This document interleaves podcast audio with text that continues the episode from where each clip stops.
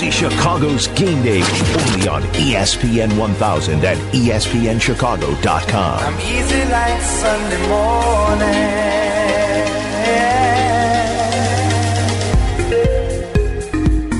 morning. Welcome on in. Fred Huebner joining the best of 1000. Chris Bleck, Adam Abdalla for the next 3 hours. And we'll be talking about 15 seconds about the Daytona 500. Oh, really? We are? Oh, right no. There. Okay, let's say 10 seconds then. You're counting down right now. Yeah. That was it. That was it. Sorry, right. NASCAR fans, we will not be discussing the Daytona 500. The best time to discuss the Daytona 500 is after the Daytona 500. If you're going to discuss it at all, after. Yeah, I could see that. It's their opening race of the season. That's all I've got on my NASCAR thoughts for today, Fred. That's all you need to know is it's the first race of the NASCAR season. And I know there are a ton of NASCAR fans out there. That's fine. We don't talk about soccer, and there are 3 soccer fans here. We rarely, if ever, talk about soccer. So we stick to the big 4, and one of them's not that big. But we will get to the Blackhawks because we have realized that the Blackhawks, like most teams around the country, have idiots for fans. Just a few. At least just a few. And if you missed what happened yesterday, we will get to that in just a little bit. Here on ESPN 1000, the number is 312-332-3776.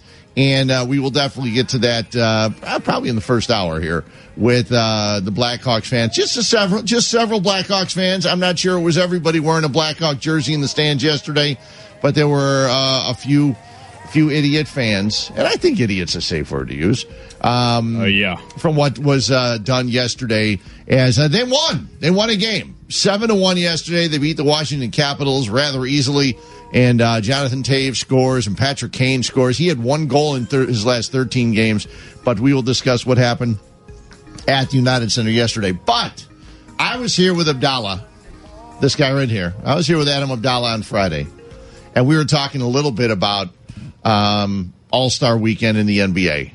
And I've never been a huge fan of the slam dunk contest, but DVRing it, I realized last night, my wife and I went out to a lovely dinner. We went shopping. I realized when I was walking walking around Kohl's at 8:45 last night that I don't make enough money to tell my wife I can't go to Kohl's at 8:45 on a Saturday night. My goal is to make enough money so I don't have to go to Kohl's on a Saturday night at 8:45. Sounds like a pretty lit Saturday night. Oh, my God. Well, we went to a dinner at a place out in Lisle called Angeli's. It's either Lisle or Naperville. Really great Italian restaurant. First time we'd ever been there. And we left, and then we got to walk it off at Kohl's. And everything that my wife bought was for me, so I can only complain so much. Some fresh gear. Yeah. Do they still have the parquet floors at Kohl's? Do you guys remember that when, 10 years ago? Yeah. Or some when we were kids? 10 years ago, yeah. Yeah, some of them do. It's weird, but it's a huge store, and there weren't many of us walking around yesterday, but I was among one of them. But when I got home, I gave my wife a kiss. I said, I'm going upstairs. I'm watching NBA Saturday Night on DVR and going to bed. She said, what have you done with my husband? Well, she knew that working this, and for years I didn't like the slam dunk competition. I don't like when guys get another chance, another opportunity with a miss, and this and that. Last night, there's only one way to watch NBA Saturday Night, and I'm sorry for everybody that sits there and watches for 3 hours. The only way to watch it is on DVR.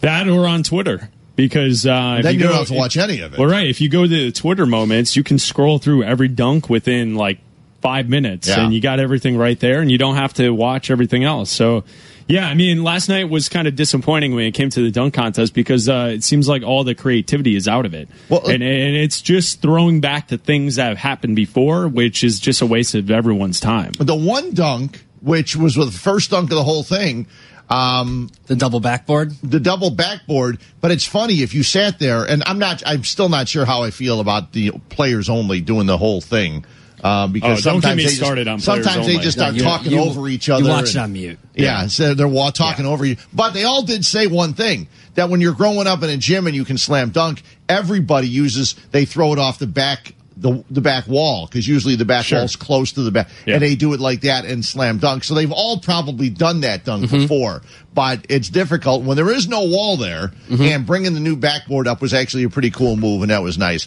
But the thing that I appreciated, if you want to jump on in, your thoughts about last night, 312-332-3776, is that I was, when I recorded it, I thought I was only going to get the three-point shootout and the slam dunk competition. But I was happy to get the skills competition. You know why? For two reasons. One, it went by so quick. Yeah. Oh, yeah. It was like boom, boom, boom, boom, over. You got to see 8 different players, okay? And you got to see a guy that I was going to ask you two NBA experts why the Bulls waived Spencer Dinwiddie. He's averaging 13.6 and 6.7 assists for an awful team. Yeah. Now, he could have done that here. Oh, absolutely. Maybe Fred. He can do it next year.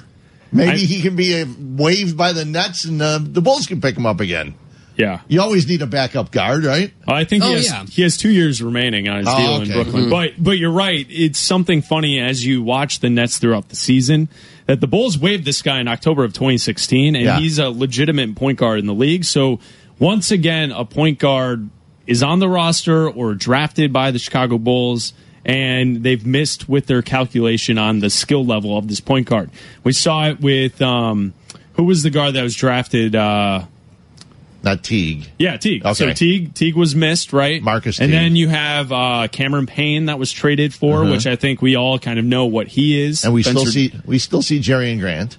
Jerrion Grant. Spencer Dinwiddie was on the roster. They didn't figure out what he was. And Chris Dunn's supposed to be the next point guard of this team, but I don't know if he'll ever be elite. He might be a good starter in the league, but you know, to me right now, he's a good backup point guard if you want a championship caliber squad. So, yeah, it's something that I point to every single time you see Spencer Dinwiddie do something well, and he shined last night. Yeah, he looked really good.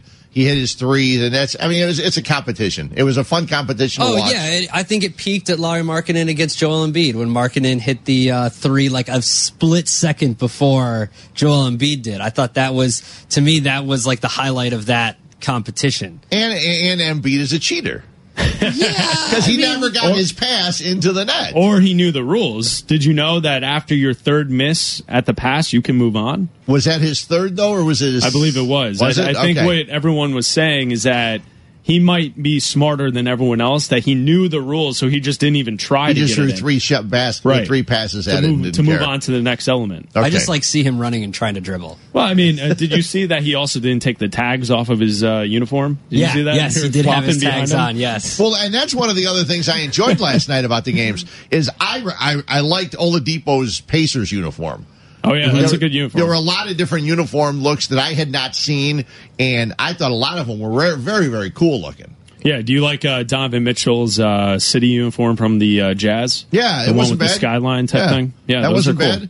And I didn't have nearly the problems that you guys had with him just taking off his jersey and all of a sudden having the, you know. Well, I don't have a problem. The Vince Carter I don't have underneath. A problem giving tribute to it. But when your most creative dunks are dunks that we've seen before, what's the point of this? His best dunk was his first dunk.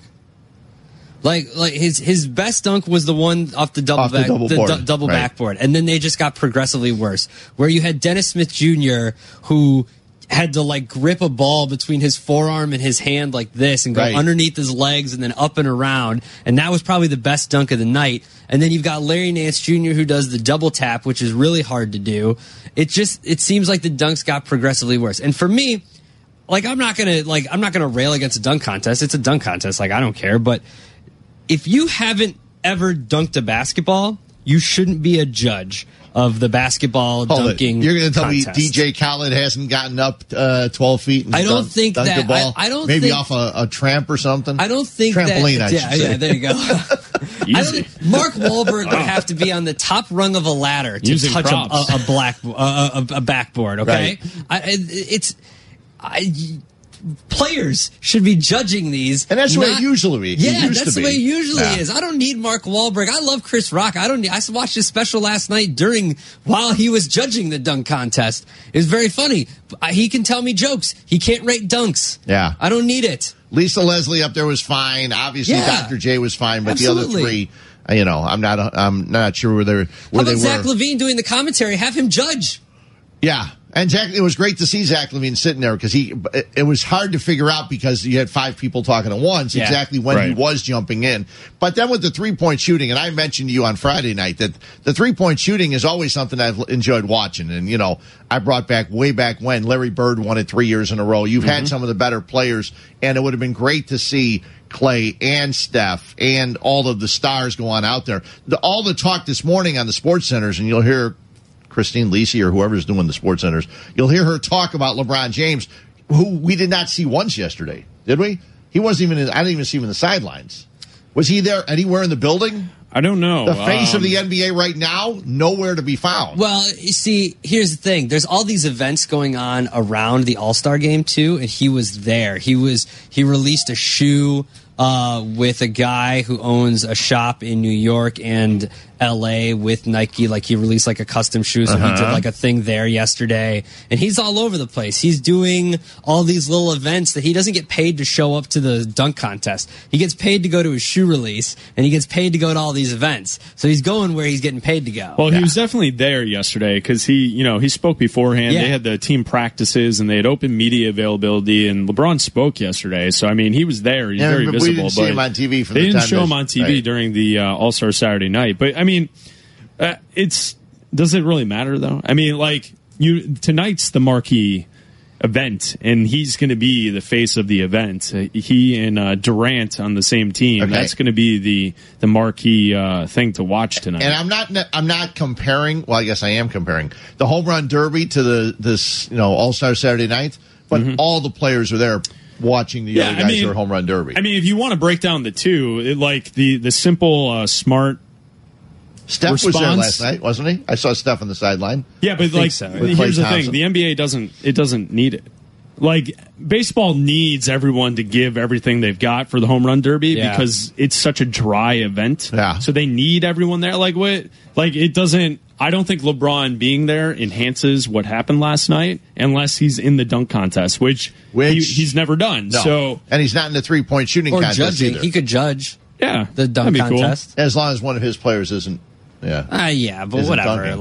Like Larry, like he's gonna give Larry Nance Jr. more marks because he's been a Cav for half a week. But then, and the Nance thing was cool when he first came out, and the whole quick change thing was kind of weird because that was the slowest they ever worked for him to get his sweats off or his Phoenix, his dad's Phoenix jersey. But I thought that was pretty cool, and like I said, I actually sat and watched it and enjoyed it because you had an upset in the. In the three-point shooting with Booker winning. Gordon, who was out there and they talked to him earlier, was miserable. It's great watching guys. It was funny, too, because nobody seemed to be able to hit from the left corner. Right. The left corner, nobody hit baskets. So, it was fun to watch. And how about Paul George? He was terrible. Yes. He even tried to bank one in. What was that about? I mean, good luck. And then they had, and Brent Berry, right? Mm-hmm. He was kind of trying to hold everything down. And it was fun because they had a whole new thing. And obviously, this company paid all this money, Respect or whatever it was called, so that they were able to see where each shot went, where each shot went, and they were able to show it. But there were so many times where when the misses from just to the left of the top of the key all hit the exact same spot. Every single one. And they're just saying, move over a little bit. You're missing every shot in the exact same place. Just move over a little bit. And it was fun. I actually enjoyed it, which is rare. I would never sit here and say that I enjoyed it. But I loved the skills competition. And I would think it would be so much more fun if baseball did more than just the home run derby. And if they had skills competitions in baseball, too. For a skills competition, you should have to try to go up, get a beer and a hot dog, and get back to your seat before they come back from commercial. That should be a skills competition in baseball. Because I don't know what else they would do in the field. Like, what are they? Like, are they tagging? You could have guys track fly balls and have them hit to like a certain spot. Like you could throw them to a certain spot and see if guys could track them down. Okay. You could have pitchers throw out their arms and see who could throw the fastest. Yeah, that's what I'm saying. Like, that'd be fantastic. Like, are we trying to hit cutoff men? Is that like what we're doing? You could have a race around the bases. You could do that. I've seen competitions where they had the outfielders catch fly balls and then have to throw the ball to the plate. Yeah. And they'd have to bounce it into a garbage can or whatever that was sitting there, or things like that. Can we do a chubby bunny competition with dip? Like, is that a thing that we can do? Not anymore. Sunflower seeds. I don't think that works anymore. How about sunflower seeds? Sunflower seeds or Big League Chew. Yeah. Big League Chew. Yeah. We can do. But I told you on Friday night, Fred, that my favorite, I like the All-Star Game for the dunks because no one plays defense. So it basically turns into a dunking contest, and I like in-game dunks more than. Did you see Friday night the younger game? Oh, I mean, the dunks in that game were outstanding. They were great because it's in-game. You have a running start. Like, they're just better dunks. Yeah. Donovan Mitchell had his best work in that game. Yeah. Yeah, I didn't get a chance to watch that tonight at 6:30 on ESPN 1000, the All-Star Game. Yes. So Spencer Dinwiddie wins the Taco Bell Skills Challenge, Devin Booker, the three-point shooting, and Donovan Mitchell. And that was a nice part, too, is you get to see some of these young players. And I understand, some of the other guys aren't there, so you get the rest of the country gets to see Dennis Smith Jr. and Donovan Mitchell. But, they probably won't see many Utah games the rest of the year. Okay. Look, if you want the real players to do it, you got to make it for something. Make it for $1 million. Verizon, put up $1 million. And the winner gets $1 million. I was going to say it'd be even more fun if each player put up their own money. Then you would see some competition. Oh, yeah. Because then they would try to do stuff. I also think the best competition that's out there that the NBA does not do, and Fred, I think we talked about it a couple of weeks ago, is a one-on-one tournament. Oh, mm-hmm. Yeah. And if you were able to put $1 million on the line and have 8 guys in a bracket format play one-on-one, and it the best of the best. That would be cool to watch. I think everyone would be in on that. If you had Kyrie going against LeBron one-on-one, right. Winner takes $1 million, that would be cool. Well, in that Kobe and Shaq thing that they aired before All-Star Saturday Night started, Kobe talked about how the year that they beat the Pacers, the summer before that, he played one-on-one with Reggie Miller out in California. They were all out there doing something. He played against him, and he knew. He was like... How'd that go for Reggie? He's like... Yeah.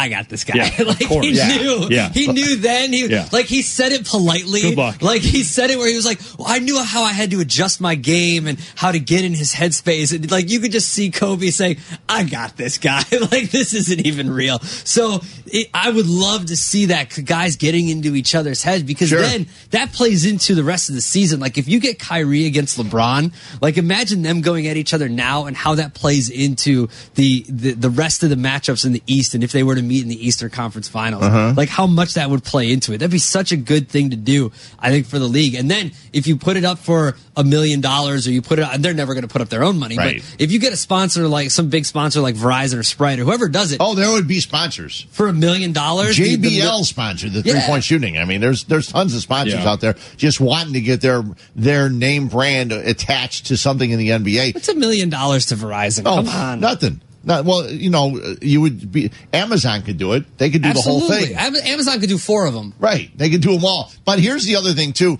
And I don't remember if they ever did this or not. But the one-on-one would be great. I just think it might take a little bit of time, and it's probably not good for TV. But a horse competition. Just have the 3 guys play horse. Yeah, that'd be cool, too. Yeah. I would watch that. Because I thought they should do that for the slam dunk. Do a horse version of the slam dunk contest where one guy starts with a dunk and then the one person has to match it. Has to match it or add to it and then move on. And that's how they move on. And the first person to fail doesn't get to move on. Well, and that would help, too, because if you tried a fancy dunk and you missed, then the other guy would be able to do a dunk, and you'd have to do his. Yeah. So that there's different ways of doing it. Adam Silver, you guys talked about Adam Silver a little bit, talking about the playoffs. And as soon as you did, I was upstairs getting ready for the show, and I made a list of the standings. Now, if they went 1 through 16, there would only be one difference right now.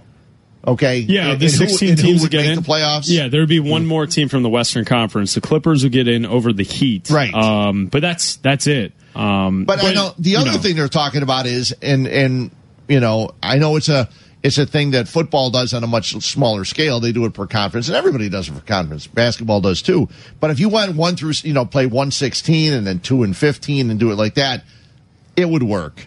I mean, I don't think there's any doubt it would work, but everybody is all hooked up on this East versus West, American League versus National League in baseball, because there was a possibility that if and when the Major League Baseball adds Portland and whoever, Montreal, that they might go with divisions, but no American League, National League. Mm-hmm. And all the old timers said, well, you can't have a World Series without National League, American League. Yeah, you can. Well, I don't think his concern is getting rid of the conferences. I think his concern was the travel. Mm-hmm. The travel. Well, I mean, imagine if you get, the Warriors against who's the 16th. So here it is, right? Well, New Orleans would play the Golden State right now. Well, right, but think about this is why, because historically in the league, who are the two most storied and famous franchises? Boston and the Lakers, and they met many times over the finals. And the reason why the finals were scheduled 2 games, 3 games, 2 games was because of the travel across the country, right? Getting from LA to Boston and back. So The history of the league is based upon this East versus West concept. Mm-hmm. I said it last hour. I'll say it again right now. I don't understand why we have to change everything in sports now. We're all so bored with sports that we have to change every single little element about sports. East and West is fine. There's and Fred, like you said, it's pretty much the same 16 teams that get in. I know Adam Silver made mention in his quote yesterday saying that it's more about getting the top 2 teams to meet in the finals, but I think that takes away the competition, the point of the playoff. If that's the case, then the NBA should just do away with the playoffs. At the end of the regular season, the top 2 teams just play 7 games, and there's your champion. Right. Call it a day. Yeah. You know what? I get that other teams could win, but right now, if you did the top 5 standings in the NBA playoffs, if you seeded 1 through 16, it would be Houston, it would be 1, Golden State would be 2, 3 would be Toronto, 4 would be Boston, 5 would be Cleveland. Mm-hmm. Well, see what if you just took the top 4, right, and got rid of the rest of the playoffs, you just took the top 4, then Cleveland would be out, and they'd have to have tried made their changes earlier in the season. It doesn't do anything for me reseeding as the top 16, and I think it's something that we just do now with all of sports.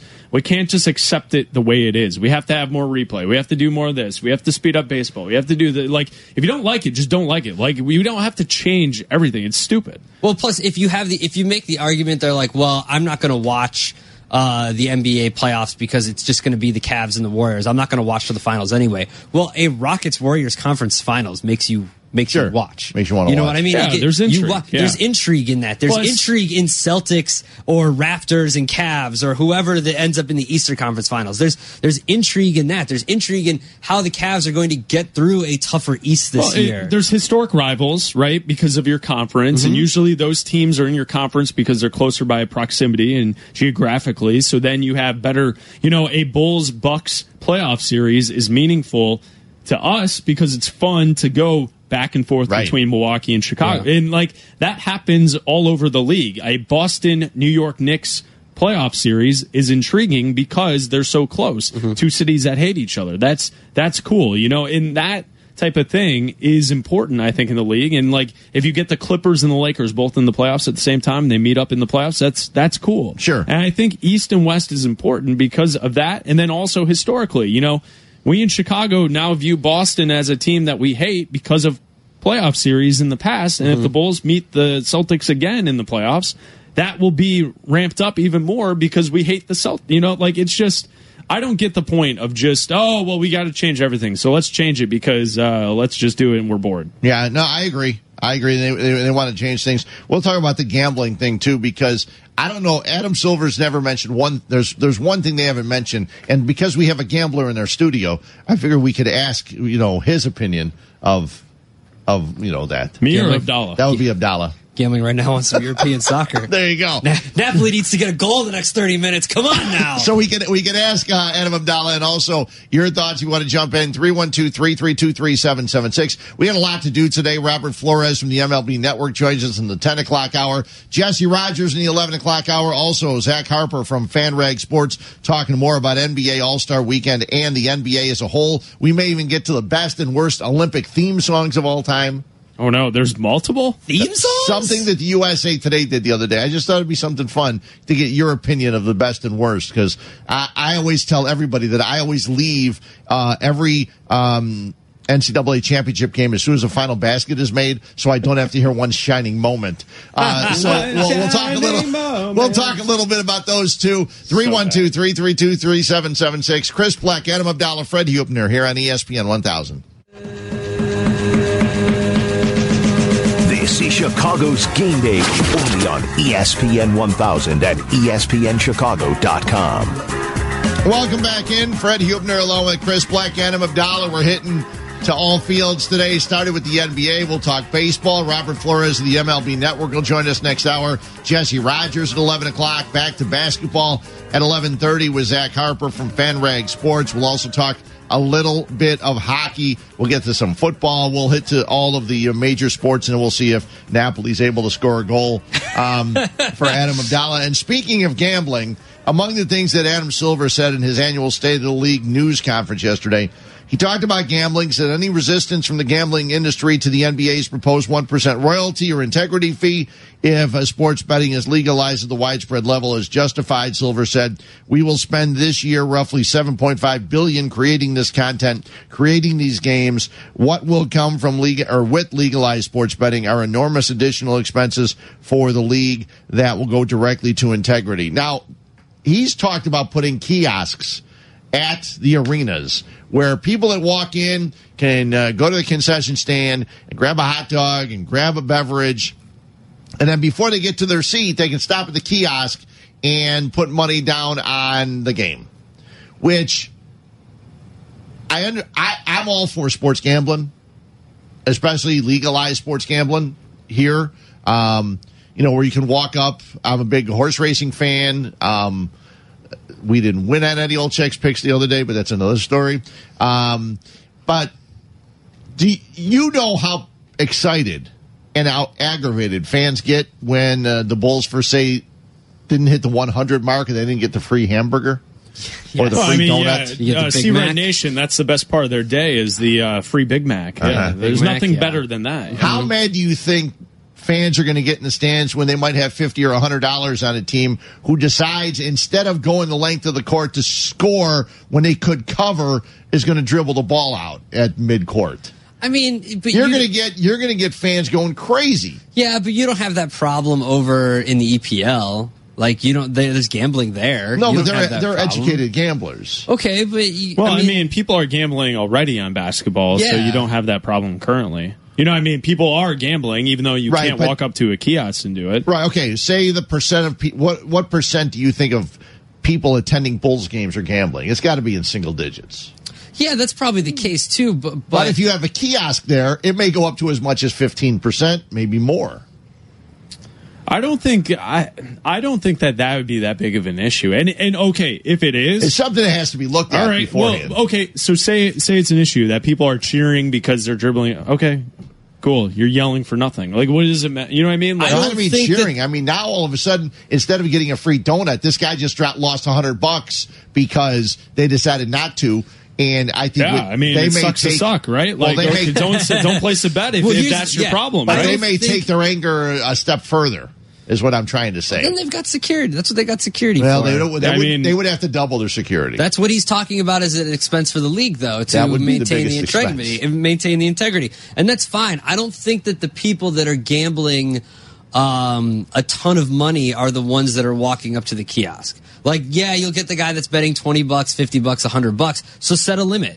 Set a limit at the kiosk. It shouldn't be more than 100. The limit will be 100 at the kiosk. That's fine. And then if you do the app, the phone thing, that's got a limit too. But I go to a website and I gamble, and I can sit in the stands and live gamble if I want to. That's nothing stopping me there. They would just take the percentage. They would take 1% of every bet, no matter what it is, whether it's $100 on $1,000 bet, or if it's or $1 on $100 bet. I mean, or whatever it is, $10, whatever.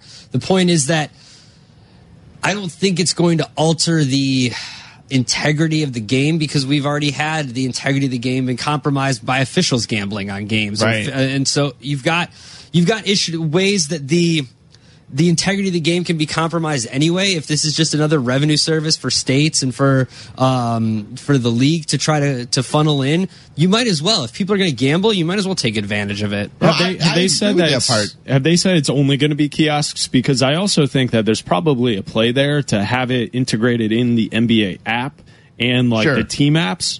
So I think that's another avenue, is they want more attraction to their app. And sure, they do.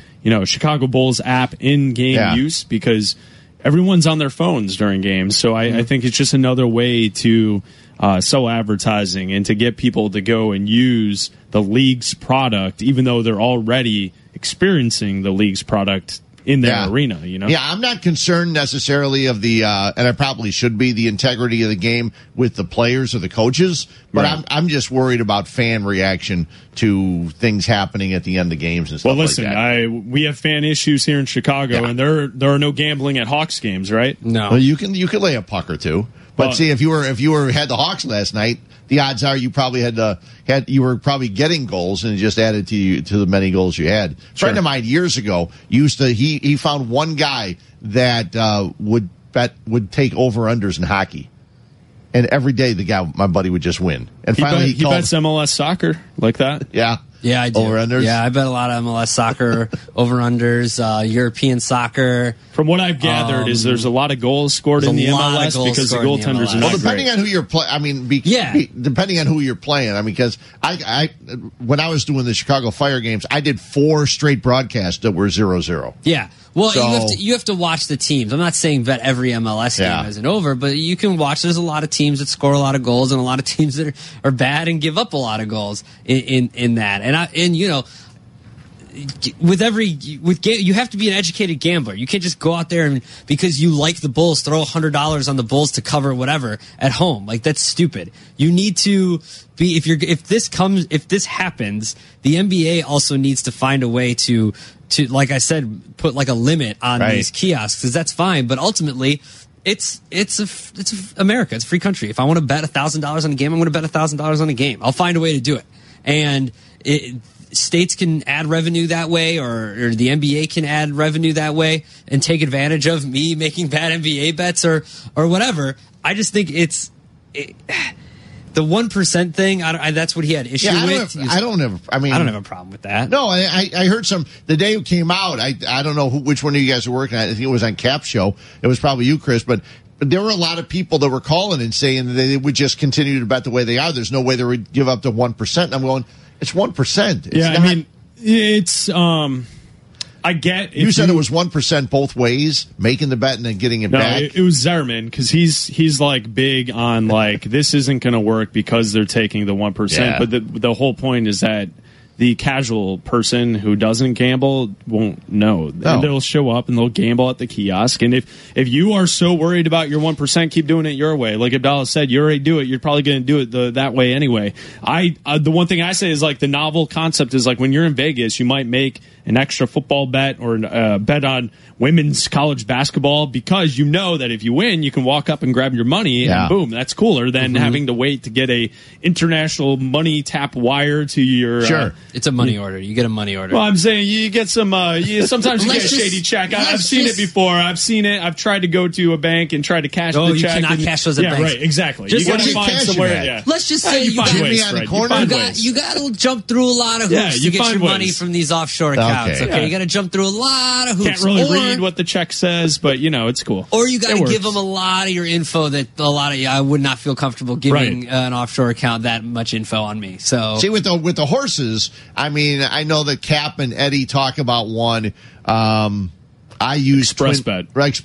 I use Twin Spires just because it was leading up to the Derby at Churchill Downs, and I just put money into Express Bet, and that put money into Twin Spires, and that's pretty. That's if you win, I think they just send it to your PayPal.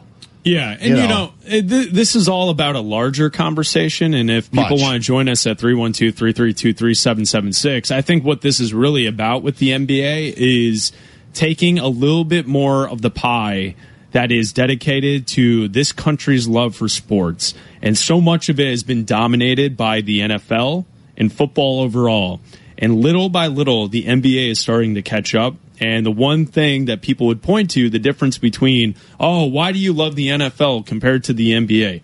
Well, I gamble on football. Yeah, sure. I wake up on Sundays and I'm gonna gamble on the Bears. I'm gonna have my winners that I pick for the entire weekend. And I'm gonna watch these games because these are the teams that I want to win. Right. Right. And the NBA has never had that element a part of the fandom in American sports, and I think that's what this is really about. Is the NBA is the league on the forefront of technology when it comes to team information and player health and everything that goes into sports science. They're on the forefront of getting their product to the consumer, the best. NBA League Pass has been the best product for a sports organization for many years. People love NBA League Pass. Who's the figure skater who just landed all the quadruple doubles the other day? He went from 15th to like 5th. Chen. No. Is it the USA guy? Yeah. Do you know that his favorite thing to do is to watch League Pass? He was asked, someone asked him, like, goofy interview. They're like, what do you watch on Netflix? And his response is, when you're training overseas, Netflix doesn't always work in every country, so I watch League Pass because League Pass always works. And, like, so he is a huge NBA fan, and, like, he just said that during an interview. But like, the international appeal of the NBA and what the appeal is, you have bigger stars. You have more interesting storylines. The playoffs are facing, but the best teams get to the finals. It creates for a dramatic outcome. That stuff, and now you add gambling to it. Now you're chipping away at what the NFL has been, and you know for the last 10 years, each year that passes, more concussions, more of this, players kneeling, this and that. You know, all Roger Goodell's evil, all this stuff kind of goes into it where people start to sour on the NFL, and the NBA is slowly but surely creeping up on the heels of the NFL. And here's the thing. The NBA doesn't need this. Like, no, it doesn't. You look at NFL ratings, you look at baseball ratings, down. They progressively, as the years have gone on, NFL ratings, that's all we heard about this year. NFL ratings are down. They're down from last year. They're down this many percent. Or this, the Super Bowl ratings were down. All this stuff down. The only league that's up is the NBA, is up 15% from last year. So they don't need this. They're trying to get ahead of this and saying, look, we just because it's good doesn't mean we can't add to it. And that's what the NBA's always been about. They've always been progressive in that sense where just because we're, you know, our ratings are good and we're up 15% and that's a huge jump, we want more. We want more, a bigger piece of the pie. We can take advantage of people that are leaving the NFL or whatever and come over, hey, watch our sport. You can gamble on it now. That's something the NFL needs to consider because they need to save their ratings because their ratings are the ones that are down. Well, it's going to be difficult for the NFL because everybody gambles on the NFL now anyway. Well, if you had the kiosks at the stadium, I think that would be something that would be novel. In Vegas. Well, there will be. There will be. Okay, in a couple of years, there's going to be a team in Vegas. How can I not gamble on them? Well, that's the only one you won't be able to gamble on. Well, yeah, they'll take them off the board. But I don't think the Golden Knights are on the board either. If you Las Vegas Golden Knights in hockey. What's the issue? The football is still America's number one program on TV every single week. I get that. And what you're pointing to, Abdallah, is like regular season games on Thursday night, Monday night. Some of the ratings have started to drop, but what we have noticed is less people in seats in stadiums. And if the NFL had gambling in the stadiums, you might convince a couple hundred people to say, you know what, it's fun to go to the Bears game because I know they're not great, but I'm going to bet on the other team and we'll have a good time. We'll have a couple of beers and we'll enjoy ourselves. But you know, I think one of the reasons that, and this is a bigger conversation, but I think one of the reasons that NFL attendance is down is because people that are betting are staying home to watch the Red Zone. Well, yeah, I mean, the NFL, it's, you know, but this goes into it, right? I just went on, I just said that League Pass is the best product for the NBA, and that's why the NBA has succeeded recently.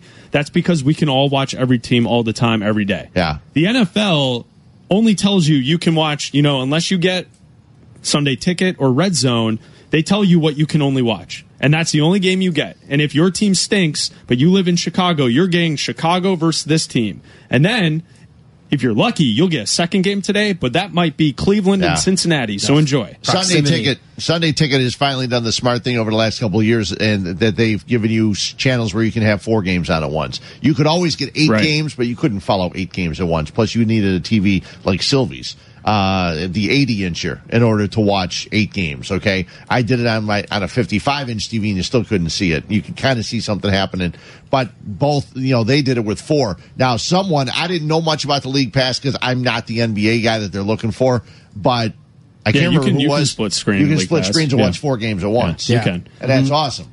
And there's no advertising around it. It just the computer was just split in four, and there was four games going on. Mm-hmm. Yeah, I never watch split screen because it's there's too much going on. I have ADD like that, you know. Like we all have ADD. I can dual screen because, you know, like a true millennial, you always have to have the mobile device rocking too. So you got the laptop, you got the phone, and the TV. So usually you got the national game on the TV, you got your league pass game on your laptop, and then if you want to get frisky, you put a second league pass game on your phone, and you just sit there, and that's it.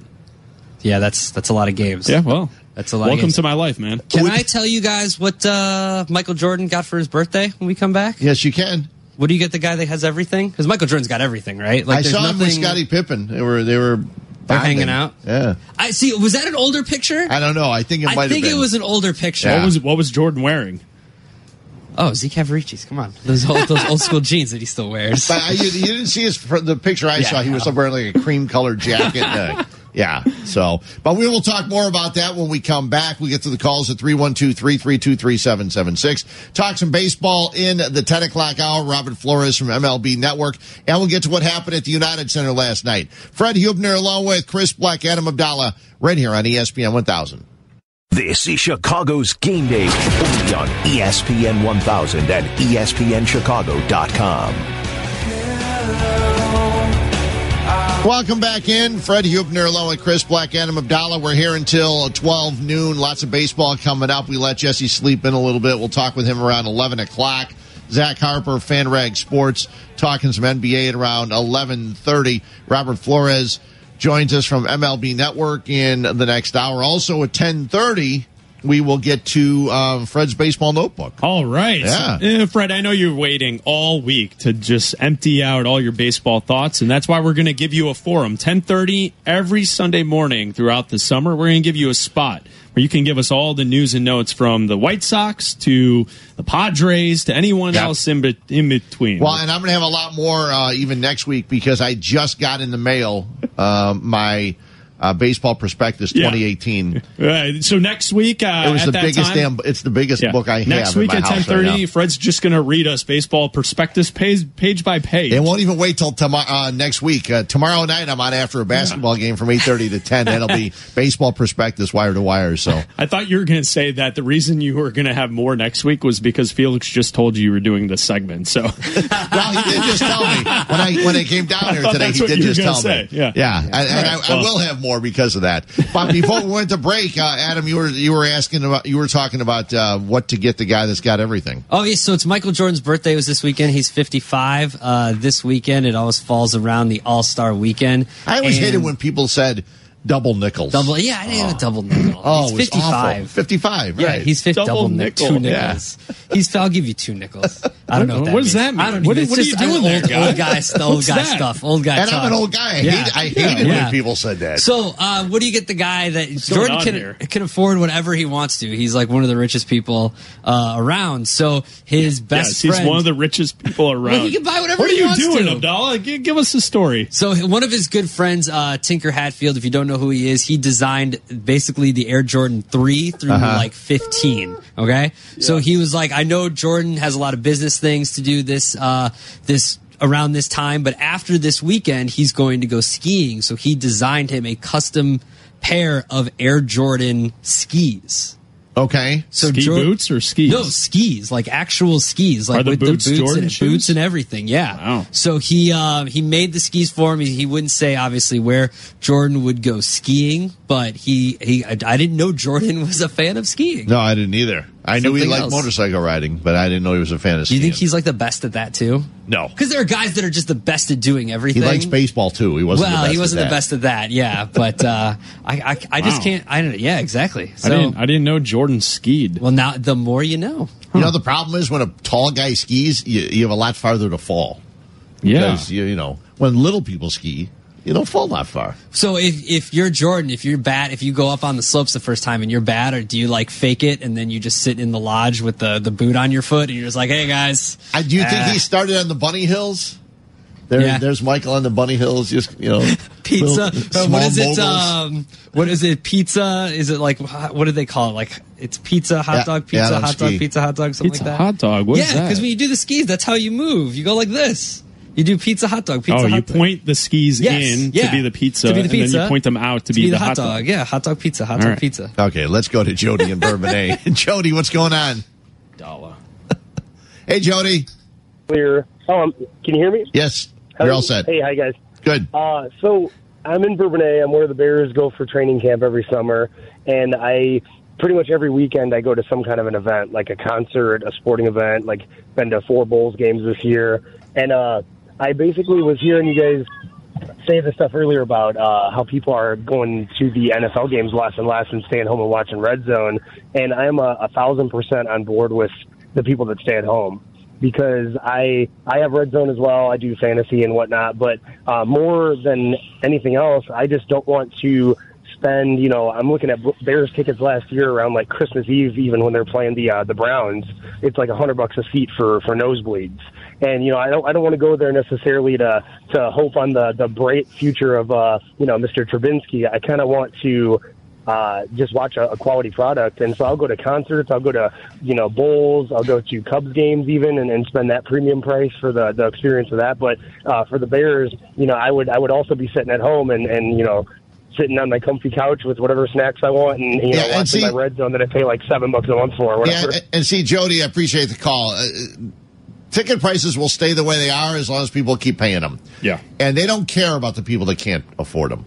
They really don't care, because their job is to make money. And if they, as long as, you know, Chris Black's dad and Chris can afford the tickets, and Jeff Mellor's family. As long as my dad can. Yeah. Okay. They will keep, call it like it is. Right. Yeah. They will keep keeping the ticket prices the way they are, and maybe raise them. And same with Wrigley Field. Mm-hmm. Wrigley Field tickets and all that stuff. That's how it works. As long, you know, supply and demand, and it'll always be that way. So sorry you can't go to the games, but it's, you know, I choose. Someone could give me 50-yard line tickets 6 rows from the field, and I would not want to go, because of the hassle of getting there, getting home, dealing with people in the stands. I will say, Soldier Field is very difficult to get into and out of after a game and before a game. And out of all the venues in Chicago sports, that's the most difficult. Because even if you say, well, take public transportation, do you know where the Red Line stops? Yes, we do. Oh, man, yeah. Adam and I have gone to Roosevelt? To the beer fest there. It's a good mile-and-a-half walk, it seems. Mile and a half. It's like a 2-mile walk, yeah. Going out to the museum campus. Yeah, so after you drink beer for 3 hours, walking back was no fun. When it's 10 degrees out, like, and you're marching like a penguin all the way over there, it's not fun. Nope. Yeah. So. We come back, we will talk some baseball. Robert Flores, MLB Network, will join us. It's Chris Bleck, Adam Abdalla, Fred Huebner. We're here till noon on ESPN 1000. This is Chicago's game day. Deep to left field, and it is fair and gone. Deep left center. Game over. Cubs win. Cubs win. Chicago's game day. He is at the wall. He leaps. He caught it. He caught it. Al Morrow. It's a triple play for the Sox. Bases loaded, bases clean. This is Chicago's game day, only on ESPN 1000 at ESPNChicago.com. Welcome back in. Fred Huebner, Chris Bleck, Adam Abdalla. We are here until 12 noon. And then don't forget, later on tonight's NBA All-Star Game coverage beginning at 6:30 here on ESPN 1000. It was All-Star Saturday night last night. We talked a lot about that in the first hour. One thing I want to get to before we get into baseball with Robert Flores of the MLB Network. Last night, lots of positive things at the United Center. A 7-1 Blackhawks win. They snap an 8-game losing streak, 7 different goal scorers. And then this from Scotty Powers of The Athletic. 4 fans ejected from the UC, allegedly directing racist taunts at the Capitals' Devontae Smith-Pelly, who is black, while he was in the penalty box in the 3rd period. The Blackhawks issued a statement. We were made aware of the incident at tonight's game involving a small group of attendees who made harmful comments directed at Washington Capitals player Devontae Smith-Pelly. The fans were immediately removed. We apologize to Smith-Pelly and the Washington Capitals organization. We are committed to providing an inclusive environment for everyone who attends our games, and these actions will never be tolerated. Nothing surprises me of what happens at sporting events. I do know that I have not been to a sporting event. It would be a baseball game because I haven't gone to many basketball or football games and heard racist comments yelled out. This is these people, they felt safe because there was plexiglass between the player and these four people apparently. But I mean, you're at games all the time, Chris, and, and upstairs, I'm sure the language gets a little salty at times. But I mean, I can't believe in this day and age that people will come up with racist comments sitting in the stands. Well, it surprises me on a daily basis. Well, does it? Because that part surprises me a little bit. Well, if you think about it, conversations about racism and race in this country continue to come up, and it's not because it's not something that doesn't happen. It comes up because it's something that happens. And a Capitals spokesperson confirmed to ESPN the fans were chanting basketball, basketball, basketball at Smith-Pelly. And you can see on the video, he's sitting in the penalty box. He looks over, and he gets up, and he goes over the walk to the glass because the idiots, the Blackhawk fans, were sitting there continuing to yell stuff at him. It's just inappropriate, uncalled for, and unfortunately that's what we have to talk about instead of a Blackhawks victory because you got some idiots on the glass. Look, these are probably the same guys that think it's okay to wear the Native American headdress to Blackhawks games, which is stupid to do, too, because the Blackhawks do a lot with the Native American community, which is why they get to keep using the head on their sweater, and that's allowed because they do a lot with the Native American community. It's not like Chief Wahoo with the Indians and all that kind of stuff. So, but there are people that, you know, will paint their face and wear the headdress to games. It's just as bad as yelling this to a person. Like, you can't go to games, and just because you paid for a ticket, it doesn't give you carte blanche to do whatever you want at a game, including chant stuff. We see it all the time in soccer, where fans will get ejected. A ton. I hope that these guys are never allowed back at a Blackhawks game. Right. Like, you just lost your privilege. Blackhawks game. How about the United Center? The United Center. That's fine. You just lost your privilege to go to any event at the United Center. That's it. Yeah. It's difficult to keep them out because unless you get facial recognition at every gate and things like that, it would be difficult. But I agree with you. I mean, and I've never been at a game where I saw someone yelling racist things because I know what I would do. And you know, first of all, I'd look at him and I'd say something, and then I'd probably just get security. Probably should get security first, but you know. But it's bizarre because even in this day and age, I know in the '60s and '70s when I was going to games, it happened quite a bit. Happened a lot. Happened a lot more than. But with the way the world is today, it still surprises me a little bit that four people sitting in the best seats at the United Center would end up saying stuff like this. I mean, the amount of money you have in your pocket that allows you to sit in those seats doesn't mean that you can do whatever you want. No, and that's how it is. And unfortunately, there are some people in this country that think that because of their with the money that they have and what they've done with their lives, that they can do whatever they want. Yeah, just say whatever they want about people. Just because you got a lot of money doesn't mean you're not an idiot either. You know what I mean? Right. Most people that have a lot of money are idiots. Yeah, and that was me that said that. You know, they all think that, you know, because they do have a lot of money, they can do whatever they like, you know.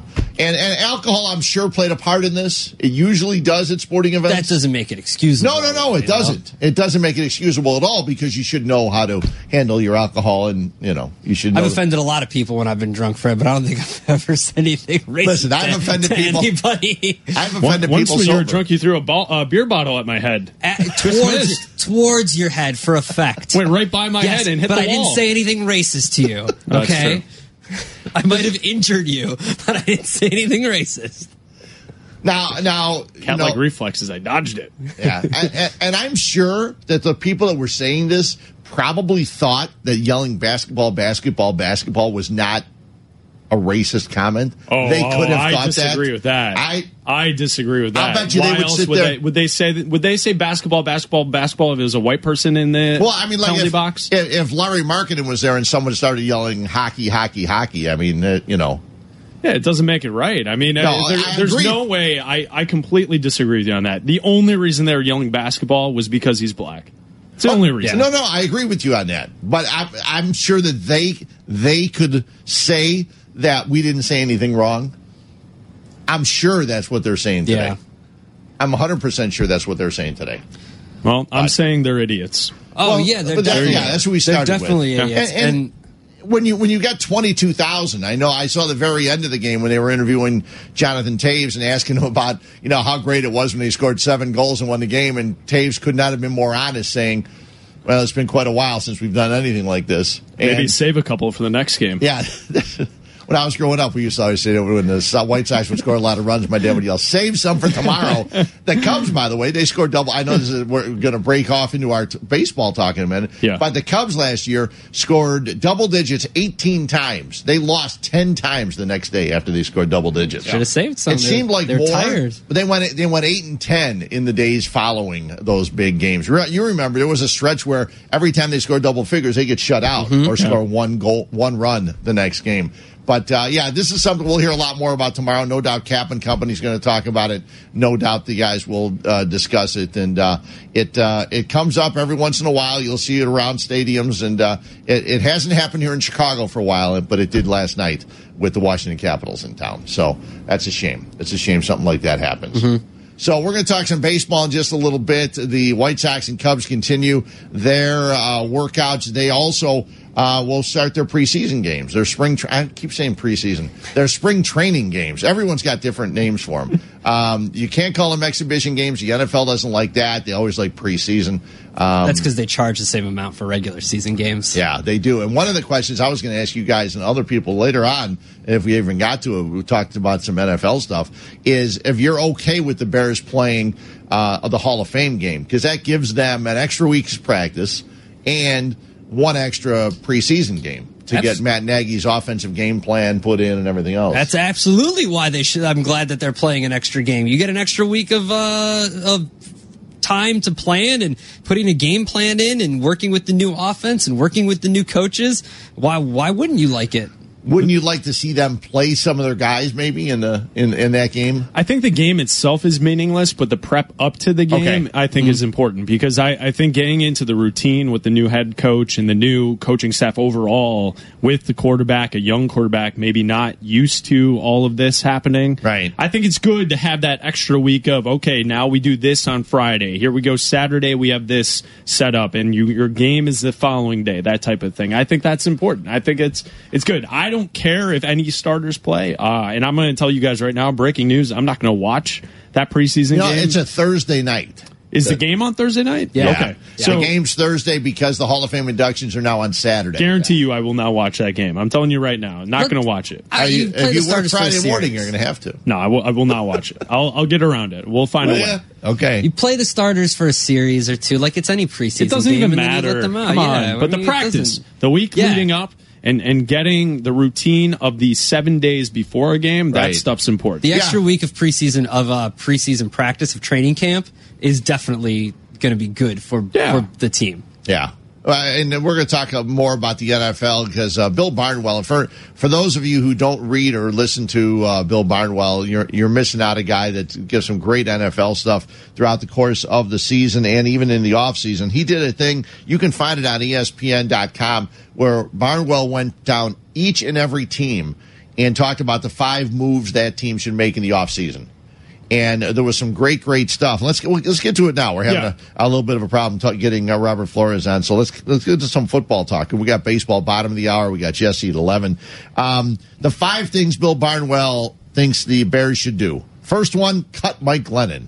Perfect. And a few others. Now, that one sounds pretty easy. He said, well, that didn't work. The Bears will save $13.5 million releasing Glennon.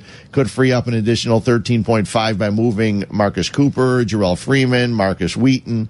Can I add a 1B to that? Like a 1A? 1A, cut Mike Glennon. 1B, don't give that $13.5 million to A.J. McCarron. So let's not sign another high-priced backup. Let's just draft somebody, and that'll be your backup. Well, and after, you know, the A.J. McCarron thing's going to come up all week because now after he went through an arbitration with the league, he's a free agent. A lot of people look at Cleveland, but if you're Cleveland, wouldn't you rather have Kirk Cousins than A.J. McCarron? But he's going to cost too much. Okay. A.J. McCarron's cheaper Kirk Cousins. And you'd rather have one of those guys over a draft pick in the first round? Sam Darnold, Josh Rosen, Josh Allen. Well, see, the problem is that the Browns could run into the same problem that the Bears did. They could sign A.J. McCarron and draft a quarterback, and then that quarterback ends up playing, and then they're stuck paying the guy whatever they've paid to A.J. McCarron. Well, if you're a team that hasn't had a quarterback for years or never, then it's worth it to pay that backup to try and make it the guy and then draft the player. Like, I get that the Bears wasted a lot of money on Mike Lennon, but theoretically, it was their money, they had it. If it all works out, they have their quarterback now, and that's the most important thing. So if Cleveland needs to overpay to get McCarron or overpay big time for Cousins, at least they would have some kind of path to find that quarterback. Well, you can't go into next year with no quarterback. Hugh Jackson wanted him before. That's why this whole thing is going down. He loves A.J. McCarron. Yeah, I mean, you're an Alabama fan. You tell me, what did you see from A.J. McCarron when he was at Alabama? He's a great backup. Yeah, exactly. I mean, he is really good at spreading the ball around to everyone else who's better than him. He's a great backup. Yeah. Great game manager, great backup. I wouldn't want him to be the quarterback of my football team. Right. So, like, if you're Cleveland, you go after Kirk Cousins. That's the guy that would actually change something for you, I think. Yeah. Number two, he's got re-signed Kyle Fuller. After struggling, the Bears declined his fifth-year option. They brought in Prince Mukamara. I kind of like both of those guys. He said the Bears could choose to bring back Mukamara, who seemed destined to bounce around the league. But I like both of them, actually, if they could afford both of them. Now, the problem is, people said the other day, I think it was during one of the Thursday or Friday shows, talking about possibly franchising Kyle Fuller. And I went back and looked at the numbers. The franchise tag for a cornerback last year was $14.2 million. I don't know. I'd like to bring back Kyle Fuller, but not for $14 million.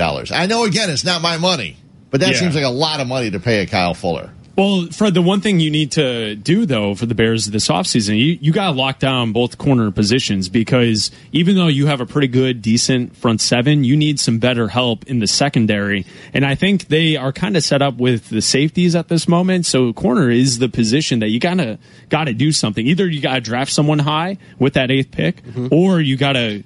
You got to keep Fuller and sign someone in free agency. I have no problem with them franchising him just because what is he worth then? So is he worth $10 million for 3 years or $14 million for 1 year? Whatever. The Bears have money. The Bears are going to have a lot of money to spend. So they might as well just take the year, see if this year, if he actually makes an improvement. If he doesn't, let's say this year is the best he can do, this past year, then, okay, you spent $14 million and he was just okay, you can move on. But if he's going to be a guy for the future, you franchise him, you see how he does in this year, another prove-it year, and then you sign him long-term if you want to. I don't see anything wrong with franchising and spending an extra couple $1 million to find out what a guy is and if he continues to build on what he was last year. Okay, you're obviously not a Major League Baseball owner, because apparently they have a problem spending extra money. We'll get back to the football in a second. Let's talk some baseball real quickly as we go on out to the MLB Network and bring in Robert Flores. Robert, how are you today? Hey, doing well. How are you? We're doing well. You guys have been doing some great stuff on the MLB Tonight, talking about guys not signing. And it seems like slowly but surely you're going to get more guys signing. You got Hosmer yesterday, and you got a couple other guys. You got a trade now with Tampa Bay. It's starting to get interesting after you guys were doing a good job making a lot out of nothing. Yeah, I mean, it's been a strange offseason as far as just how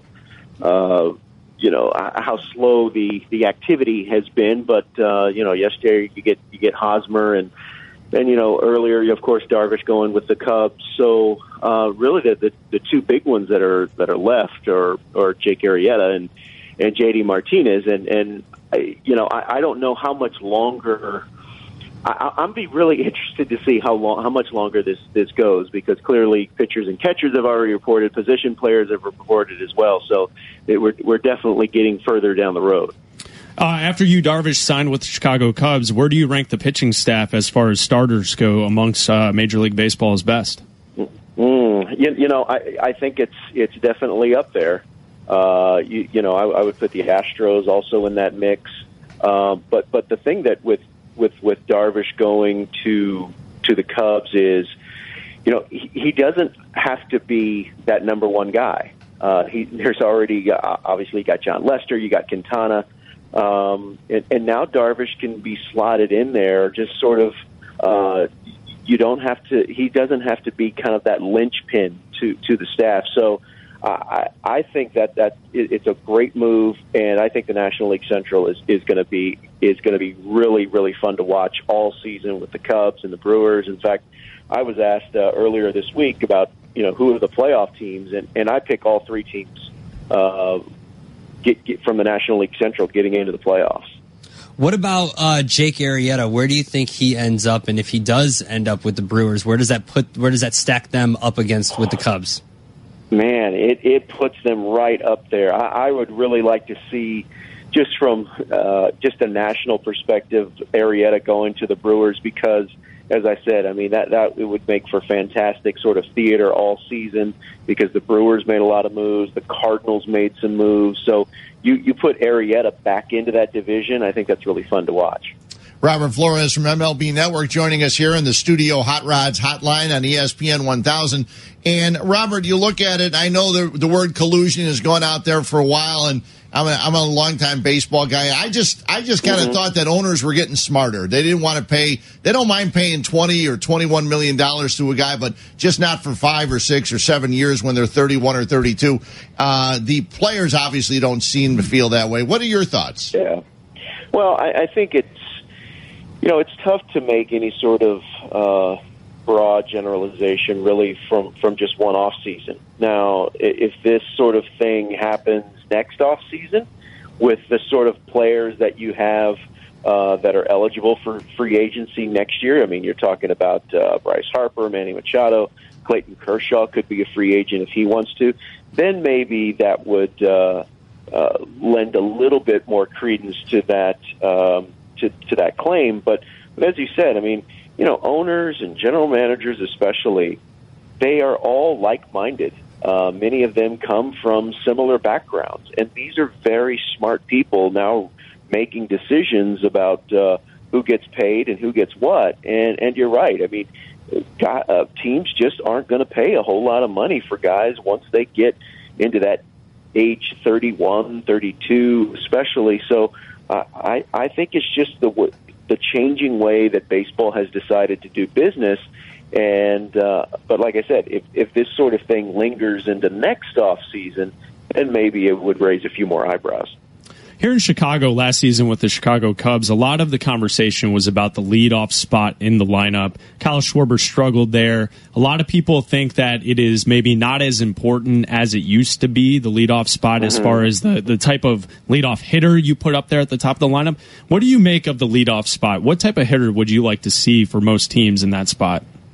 Well, for me, I still like the stolen base. I like guys that can get on base, and they put pressure on the defense. But you're right. It's just that it's not the way the game is played now as it was decades ago. But I still think that there's value in a leadoff hitter that could get on, put pressure on the defense, and set everything up for that 2 and 3 hitter. So I like a guy that has a little speed, that can, as I said, put a little pressure on the defense.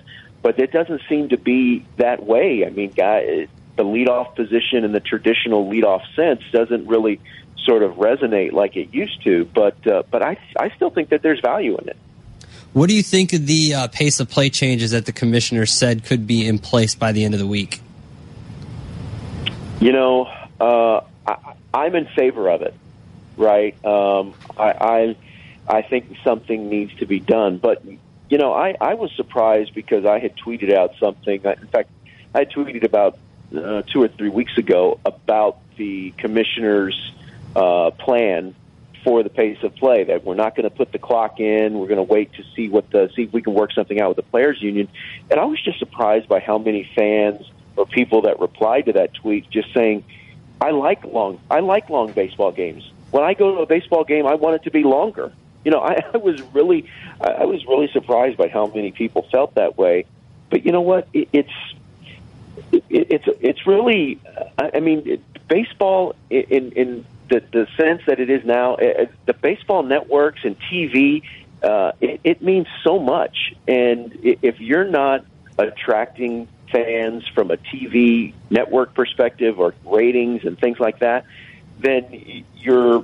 you're not looking at the whole picture. So I think that the commissioner is smart, and the office and his people are smart to try to speed things up. And you know what? There's certain – maybe you don't have to put a clock in, but you know what? Umpires and players need to do a bit better job. For instance, guys don't need to step out of the box after every pitch. Right.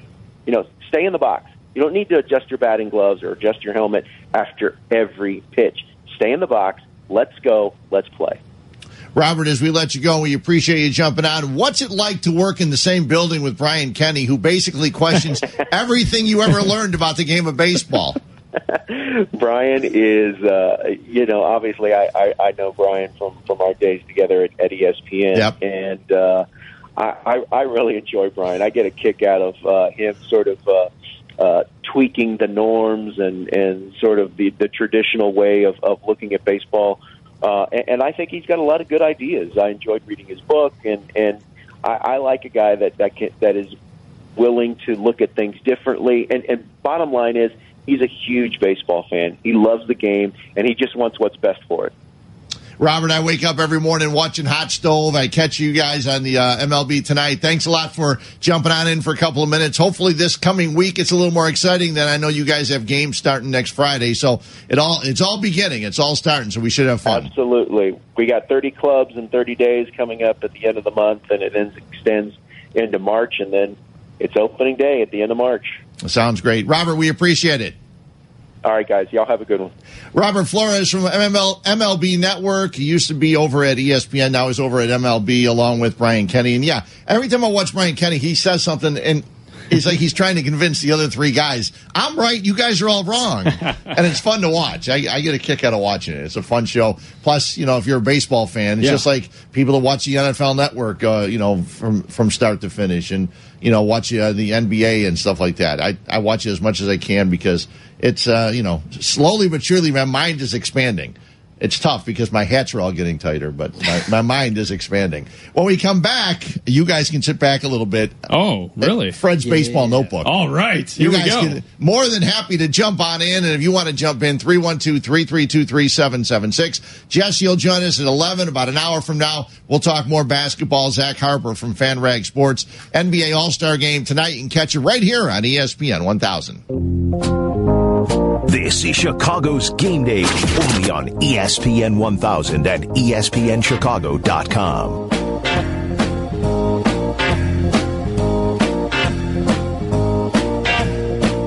Welcome on in. Fred Huebner along with Chris Bleck, Adam Abdalla. We got Jesse Rogers joining us at 11. Zach Harper, FanRag Sports, around 11:30, talking to NBA. But right now, it's time for my baseball notebook. And Fred, each week at 10:30 here on Sunday mornings, we're going to get your news and notes from around Major League Baseball because this is one thing I know about you, Fred. Every day throughout the week, there's something in Major League Baseball that you want to bring to the airwaves. So I know that you have a collection of news and notes. One thing? No. There's like 8 things. Come on. You know, Fred. Fred has a whole list of things throughout the week that are baseball-oriented that we need to get out there. So why not do it in a condensed segment where he can just fire off all the baseball thoughts at us. What's up, Fred's Can? Basically, I usually text it to Cap or Waddle or Sylvie in a way where they may mention it anyway. So that's that comes up too. 39 days from today is opening day in Major League Baseball. Wow. Pace of play will come out. Some of the rules that Rob Manfred will finally put out. I guess Jesse was saying that Rob Manfred will have his Cactus League media day, okay, where he will talk to all of the teams, and then all the general managers will be there, and media people can talk to all of them, and that'll be later this week before the games start. I think spring training games start on Thursday. The White Sox and Cubs both play on Friday. The White Sox, I had who they're playing. Cubs, not that it matters. Cubs play the Brewers. White Sox play the Dodgers. I should have remembered that. Sox and Dodgers share their training facility in Glendale, and they always play each other in the first game and several times throughout the course of the spring. In case you missed it, Eric Hosmer going to the Padres, $144 million for 8 years with an opt-out after 5. He gets $105 million in the first 5 years. This comes like 2 days after John Lester had some comments about free agency. And I jumped on Jesse on Friday, and, you know, I didn't mean to. He was getting ready to go to Kelly Krell's birthday dinner and everything else. Oh, birthday bash. Happy birthday, Kelly. Yeah, so he was ready to go to that, and I jumped on him because in his article on ESPN.com on Friday, John Lester said there's no reason why Jake Arrieta or J.D. Martinez or any of these guys should have to sign one-year deals. And it got under my can or in my can or whatever you want to say. Your can. One of these, whatever you want to say about it. Because it got up your can. Yeah, because nobody is talking about any of those guys getting one-year deals. Yeah, now, if I was standing there and John Lester said that, and again, this is one of the reasons I'm happy I don't cover locker rooms anymore. You're not a reporter, yeah. I would say, I'm sorry, who is offering those guys one-year deals? Nobody is. People are offering Jake Arrieta $4 and he wants more. They're offering J.D. Martinez $6, but he wants more money. And they were off. Two different teams were offering Eric Hosmer 7-year contracts. He held out. He got his 8-year contract. I mean, you know, and he gets an opt-out after 5 years. So it's not like these guys are not getting offers. Teams are offering these guys deals. They're just not getting offered the money that they want. That was kind of frustrating. Yeah. And Fred, a little follow-up. So 25 home runs, 94 RBI, slash numbers of 318, 385, and 498 for Hosmer last year. 8 years for the Padres. My first question to you is he worth that contract? Is Eric Hosmer going to be that good for that long to be worth it? No. I think an opt-out after year 5 for the Padres. And then number 2 is, like, when do the Padres ever spend money? Who goes to the Padres anymore? Yeah. They don't. They don't spend big, and when they have in the past, it hasn't worked out well for them. So where are they? If you look at the AL or the NL West, where would you stack the Padres amongst? Because I know the Giants have made some moves. Yep. The Dodgers are obviously really good. Yep. You're in a division with the Rockies, Arizona, and the Diamondbacks. So, I mean, you're spending all this money on Hosmer, but where does that really put you at the end of the day for the Padres? Well, here's the list of their pitchers. They're starting 5 right now. Let me know if you know any of these guys. Okay. Yep. This is John DeWan did a thing. We talked about it yesterday about the starting 5 pitchers for each of the teams in baseball. Denilson Lamet. Nope. No relation to Sidney, I don't think. Okay. Luis Perdomo.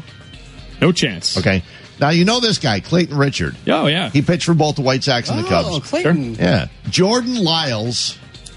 Not Trey Lyles? No. The NBA player? No. And Lyles? Christian Friedrich. Not Arne Friedrich, who played for the Fire and the German national team, but Christian Friedrich. Those are the 5 starters. So Eric Hosmer is making a money move. He's going to San Diego.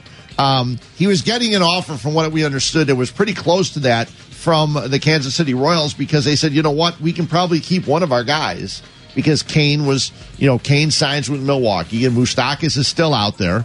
And they said, well, you know, we can probably sign an Eric Hosmer and keep him here.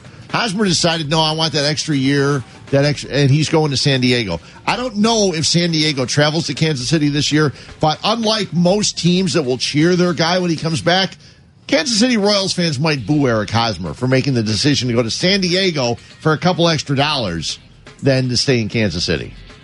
Isn't the Padres' best player a first baseman as well? Do they sell Will Myers?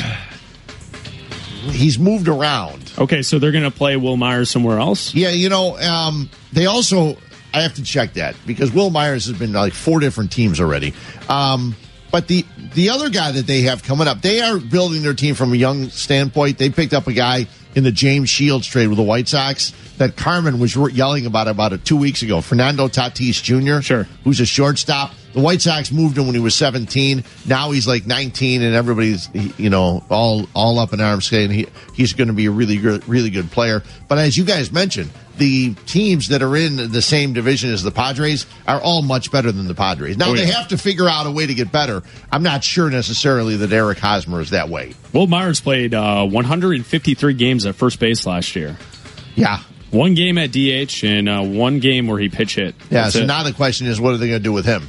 Because Hosmer can't play anything else as far as I know. Right. Tampa Bay made a bunch of moves yesterday. I don't know if you heard this. Yeah. They traded pitcher.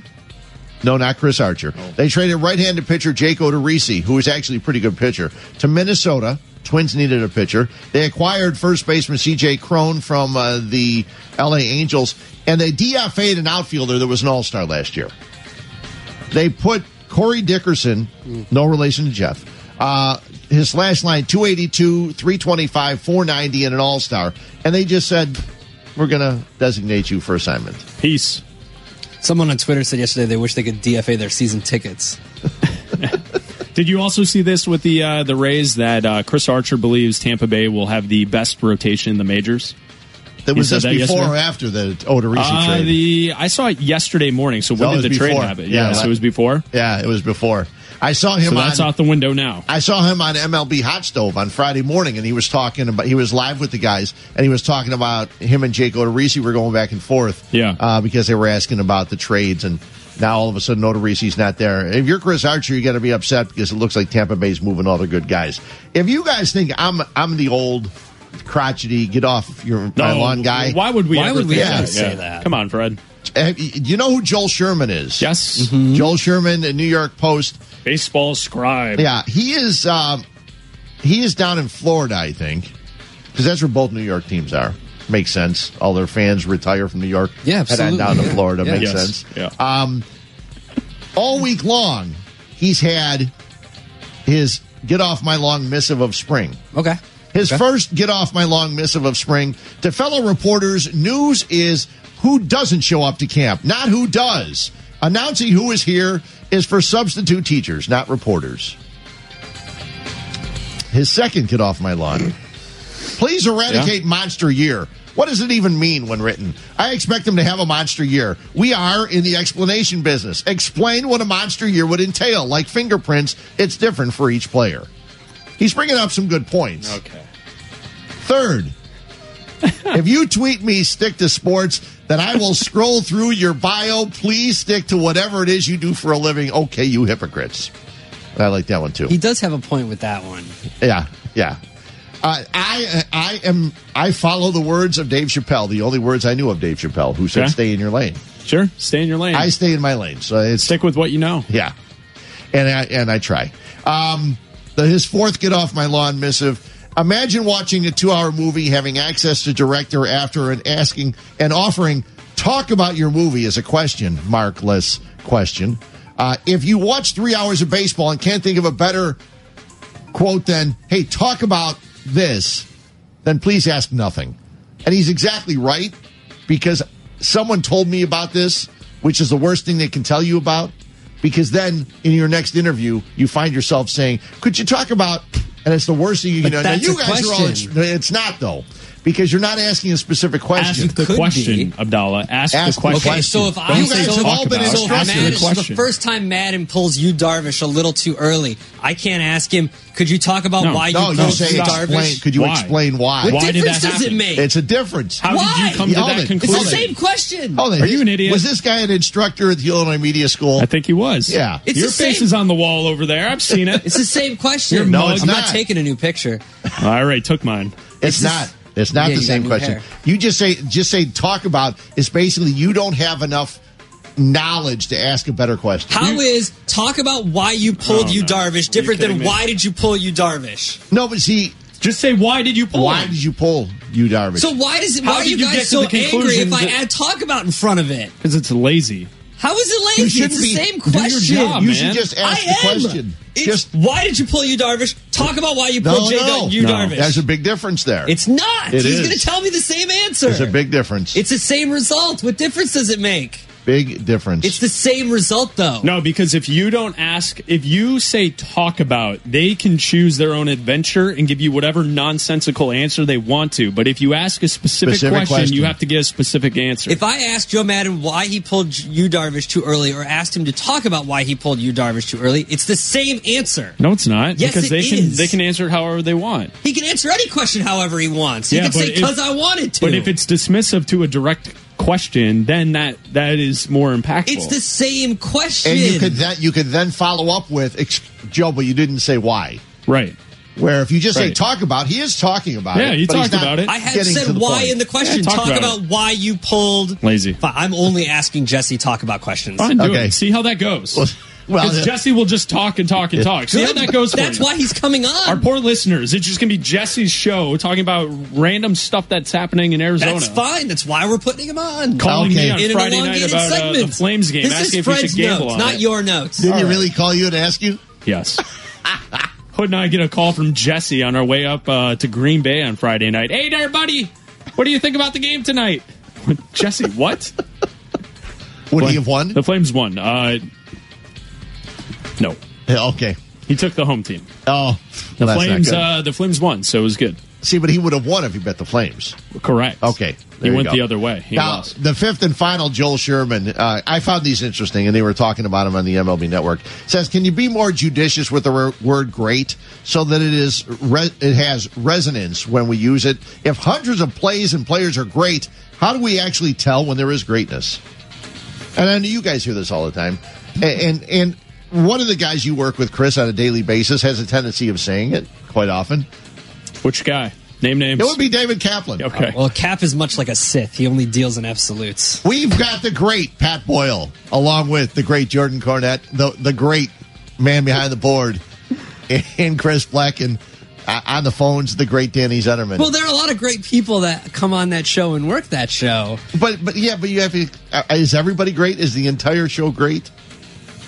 There's got to be a definition of greatness. Yes, we are. To answer the question, yes, we are that great. Then he should just say, we should change the name to The Great Cap and Company. That would be fine with me. 9 to noon, like Monday through Friday. Yeah. Could you talk about how great the show is? I can't. If you ask me a question about it, I'll answer your question. No. You can't talk about it. That's fine. Don't talk about it. I got my answer. Okay, one other thing, maybe two other things, about baseball. Since back to some of my things, Bovada had the White Sox wins at 68. Okay. I think somebody else had him at 67. Somebody else at 69. I think that's low. Your thoughts? Talk about it. Okay, so do you think it's low or do you think it's high? So my thoughts on that is I think it's a little high because I'm not quite sure if any of these fun prospects we're going to see are going to be up too soon to actually make impact this season. Yeah, so I agree. I think halfway through the summer, we might get some of the impact players who are in the minors coming up and playing for the Sox, but not enough to get wins. And the pitching staff, I'm concerned that you're not going to have enough good pitching in the rotation throughout the season to consistently get wins. I said it's close to what I think it's going to be. I think they can win more games, but as I said to you on Friday when we talked about this, that I think that there are too many ifs on the White Sox. If this person has a good year, if they bring up the prospects early enough, if the bullpen can be as good as everybody says they're going to be, if this starting pitcher can regain form. There's too many ifs to me to give like 75 or above in wins. Okay, one last thing. Ronaldo Lopez, White Sox, they picked him up in the Washington trade. He came up, pitched well last year. I saw him pitch the last week of the season against the Angels. He struck out Trout and Pujols in the first inning. It was a fun game. Nicky Delmonico, walk-off homer in the 10th. That was the game, the final week of the season. Ronaldo Lopez, they asked him about his season. He said 15 wins, 2-something ERA, and 200 strikeouts. His goals for 2018. Now, a lot of guys would just say, well, I don't want to... He's out there. He has specific goals, which is cool, lofty. Mm-hmm. I like it. Yeah, I like it too. I like when my pitchers have an idea of what they want to succeed. If he doesn't do it, I'm sure at the end of the year he says, "Well, I'll try to get better next year." I like this segment where you talk a lot. Next week we're going to start the Chris Bleck MBA notebook. We could do that. What time do you want that at? Let's do that at 11:30. And then next year, and then at 11:45 we can do the Adam Abdalla. Mine's. I'll do mine in the 12 o'clock hour. No, we can hear the Egyptian soccer prep up to the World Cup. Yeah, what do you got here? What are you bringing to the table? No, I'm here to give you guys notes. I got NBA. What are you going to do? I'm here to talk about things. We could just ask him the rest of the show just to talk about stuff. Yeah. I will. Ask me what to talk about. I'll talk about stuff. Well, at the top of the hour, we'll talk about Jesse Rogers. And then we'll talk about the NBA with Zach Harper. Now, see, we can say that we'll talk about this with them because we're not asking someone to talk about something. But what if they don't want to talk about that? What if Zach Harper's like, guys, not talking NBA today? Well, it's fine. He's a smart guy. He writes TV shows. He could write about TV with us. Why not? He does write TV shows. We're going to get to TV, too, before we're out of here, because I was going to do this Friday, and we never got around to it. So we'll discuss that much, much more. You want to jump in? 312-332-3776. We're doing nothing but having fun here till noon on ESPN 1000. This is Chicago's Game Day, only on ESPN 1000.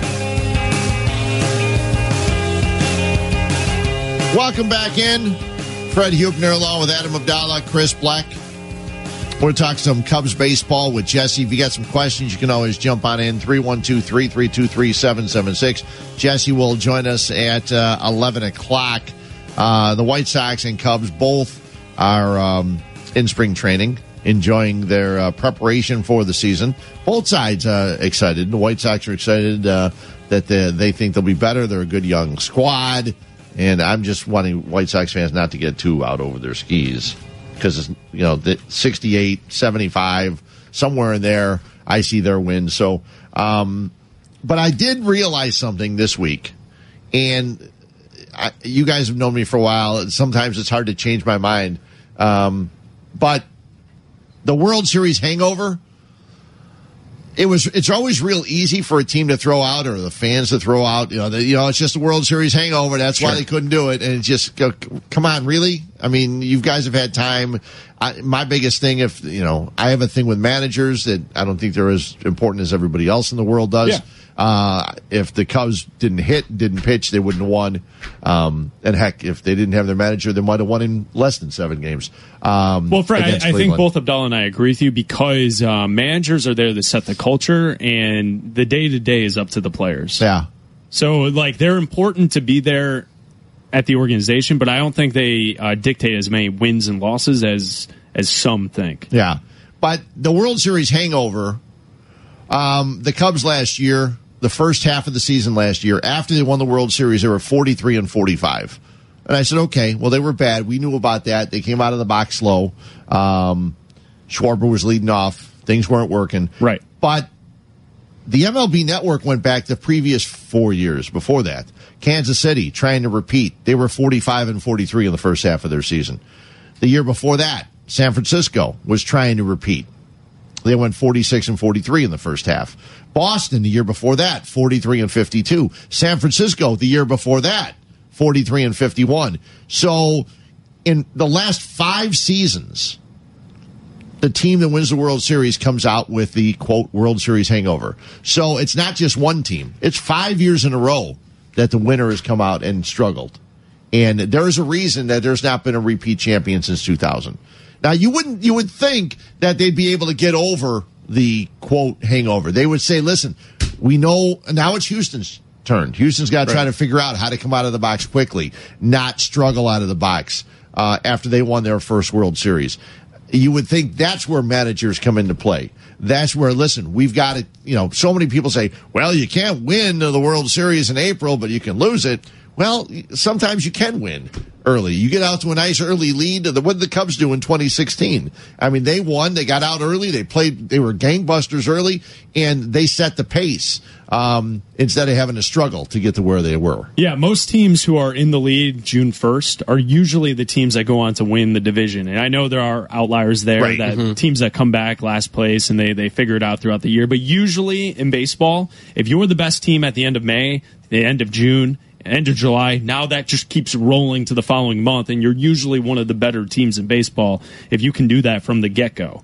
It's tough to start halfway through and kick it into gear. So I think a lot of it is mental, because the mental fatigue of going through a World Series run is difficult. Well, there's a lot of things that go into winning the World Series besides just winning the actual World Series and playing those games. You have the parade. You have all the appearances afterwards. Everybody gets deals the next year. After the Cubs won, we talked about it last week. Chris Bryant's hitting balls into the river, and they're all doing appearances at Macy's. And they've got all this stuff on days where they normally would be resting and taking off. They all have these scheduled appearances and all have all these places that they need to be instead of resting. So there's a lot that goes into that hangover that carries over into the next year, because you're doing all this stuff for the fans and all these ceremonies and all that kind of stuff that people don't take into account, that when you're normally just sitting on your couch relaxing, you're doing all this stuff and meeting all these people and you're signing autographs, and people will say that, oh, that doesn't take a lot out of you. But instead of resting when that's your job, it does. And I think mentally, you said it, I think most of this is mental. It's a situation where you don't get your head into the game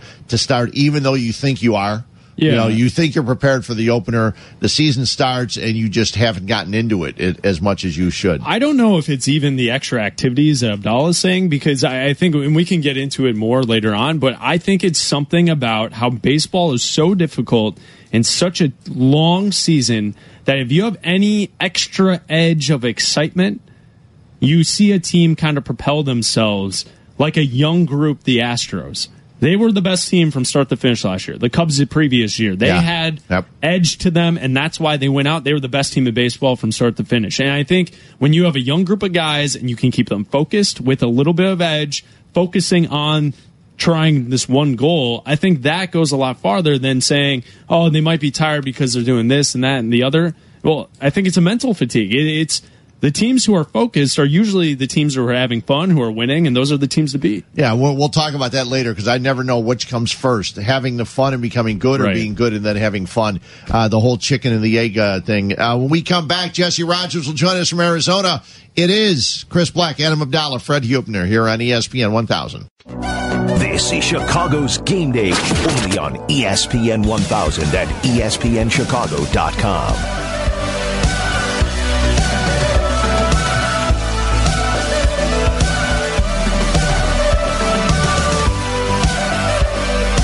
Welcome in. Chris Black, Adam Abdalla, Fred Huebner with you here until 12 noon. We got a lot of stuff to do this hour. We'll get back to some basketball talk bottom of the hour with Zach Harper of FanRag Sports. Jesse Rogers will join us in just a little bit from Arizona.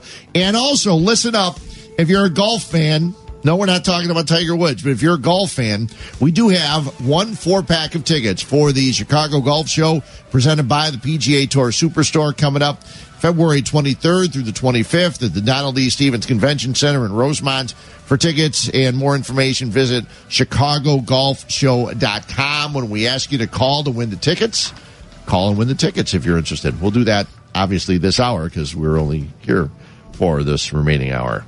We can stay longer if you want. We got nothing. What's at noon? What do you got? What do you got at noon? A nap. I don't think you guys can stay beyond noon. I can stay. I mean, it costs a little more, but we live here, Fred. Come on. I know Adam Abdalla is excited about the upcoming World Cup in Russia. Yeah. Because he's got Egypt to cheer for. Yeah, I do. Yes, you do. I don't know if Chris Bleck is excited. I know 4 years ago, I ran into you guys after the USA and Portugal tied when they were winning. We were over at Howells and Hood, and the first thing I said to you guys was, "What the blank was that?" When Portugal scored at the very end of the match, the Ronaldo cross. Yeah. I mean, it's unbelievable. Just get your back defense set. I mean, it was all kinds of fun. What do you think this country is going to be like this year for the World Cup when there's no USA playing? And it's weird. There's no USA. There's no Italy. There's no Netherlands. There's no Chile. There's no Ghana. There's 5 countries that have been there the last several years, and they're not, 3 of them are some of the biggest countries in the world of playing soccer. Yeah, I think the answer here locally, it's not going to be the same. It's not going to be as much fun. It's not going to be, you're not going to see the watch parties, which is a lot of the fun of the World Cup because no one's going to gather around to watch Portugal. We'll watch because we're soccer fans and we want to see the best player in the world play on the biggest stage. But, the U.S. not being in it is really going to hurt. And it's going to hurt TV ratings and it's going to hurt enthusiasm. And we'll see what USA Soccer can do going forward because they're in a tough spot now. Yeah, but I don't care because I don't care that the U.S. isn't. It's bad for U.S. soccer and stuff, and I don't really care what the mood is here to watch because I'm going to watch the World Cup regardless. I wasn't going to the United Center or not United Center to Soldier Field for the watch parties and all that kind of stuff. Like that's all cool, but the U.S. are usually out. They can't usually advance out of the first round anyway. So what difference does it make? They're not in it this year, and last year they advanced, or last World Cup they advanced. But after, other than that. How many more rounds have they advanced besides the first round ever in the World Cup? They've gotten to the final 16 a couple of times. You get to watch 4 games or 5 games, and then that's it. Yeah. And then you watch, and then the real teams advance, and then you watch the real teams. Yeah, but that's the sports story that's out there now. That's the one sports story that would be unbelievable in our lifetimes if the U.S. could ever get to a World Cup final. Or the Final Four, even. Oh, yeah. Of the World Cup. That's the story that's out there. The Cubs won their World Series after 108 years. That's over with. The excitement of a story that's out there that would be super cool. Mm-hmm. It's if the U.S. ever got good at soccer. Well, now we're like... Now they're trying to figure out how. Well, right, how. But we're even farther behind now.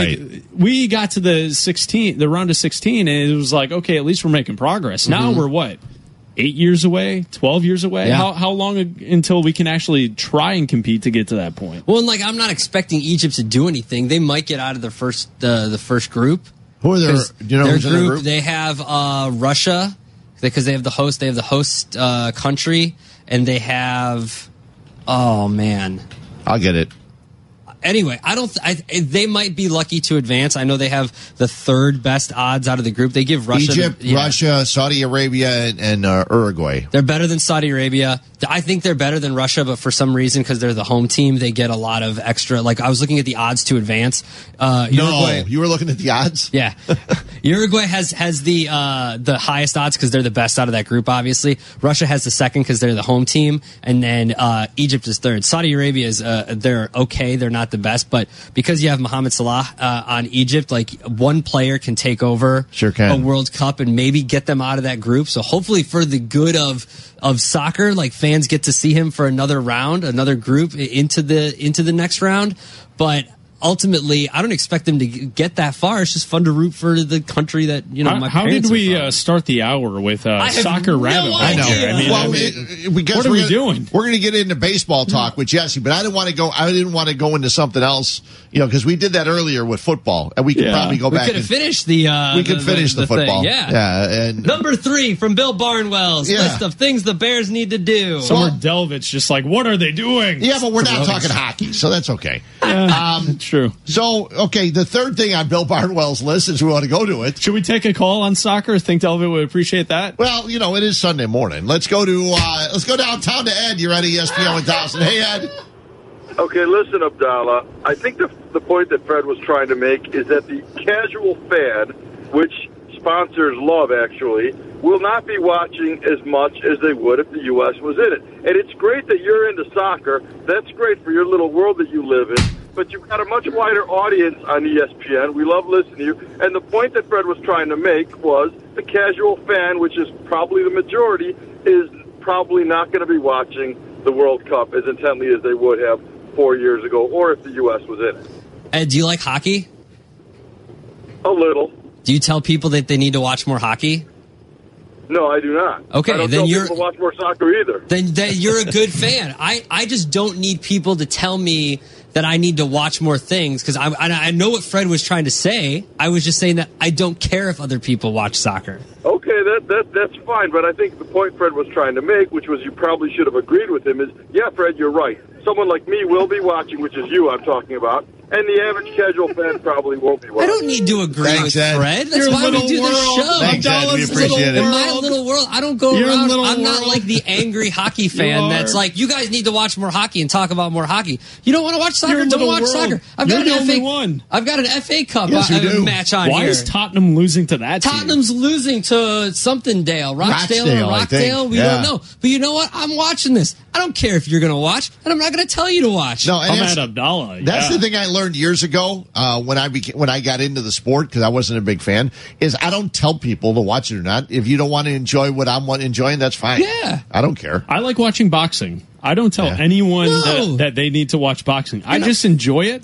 And I watch it, and I move along. You're not forcing boxing on anybody. I really enjoy watching soccer because we don't really have to talk about soccer. Right. Does that make sense? Yeah. Like because you don't have to take notes. There's such little soccer coverage that you can turn on a game and just enjoy the game itself. Yeah. You're not worried about, this podcast you got to listen to, this report you got to read. It's just, you just consume the soccer because it's a fun sport to watch. It's not up against anything. Your little world, though. How about that? My little world. Coming at you. Yeah, my little world where Egypt reigns supreme. Well, I mean, I think you're insane to think that people are going to still consume soccer in the World Cup. I never said they're going to. No, I said they're not going to. Well, listen, it's going to take a major hit this summer. Yeah, of course it is. Because we're the country. It's going to take a major hit everywhere because if we're the countries aren't playing. If you guys listen to podcasts at all, Grant Wall, who does... he's got a new book coming out in May about soccer. It looks like a really good book. But he does a podcast called Planet Football for SI.com. Mm-hmm. Sure. And he had Will Leach on. And Will Leach has worked for ES. He works for everybody. He's worked for everybody. He started, one of the guys was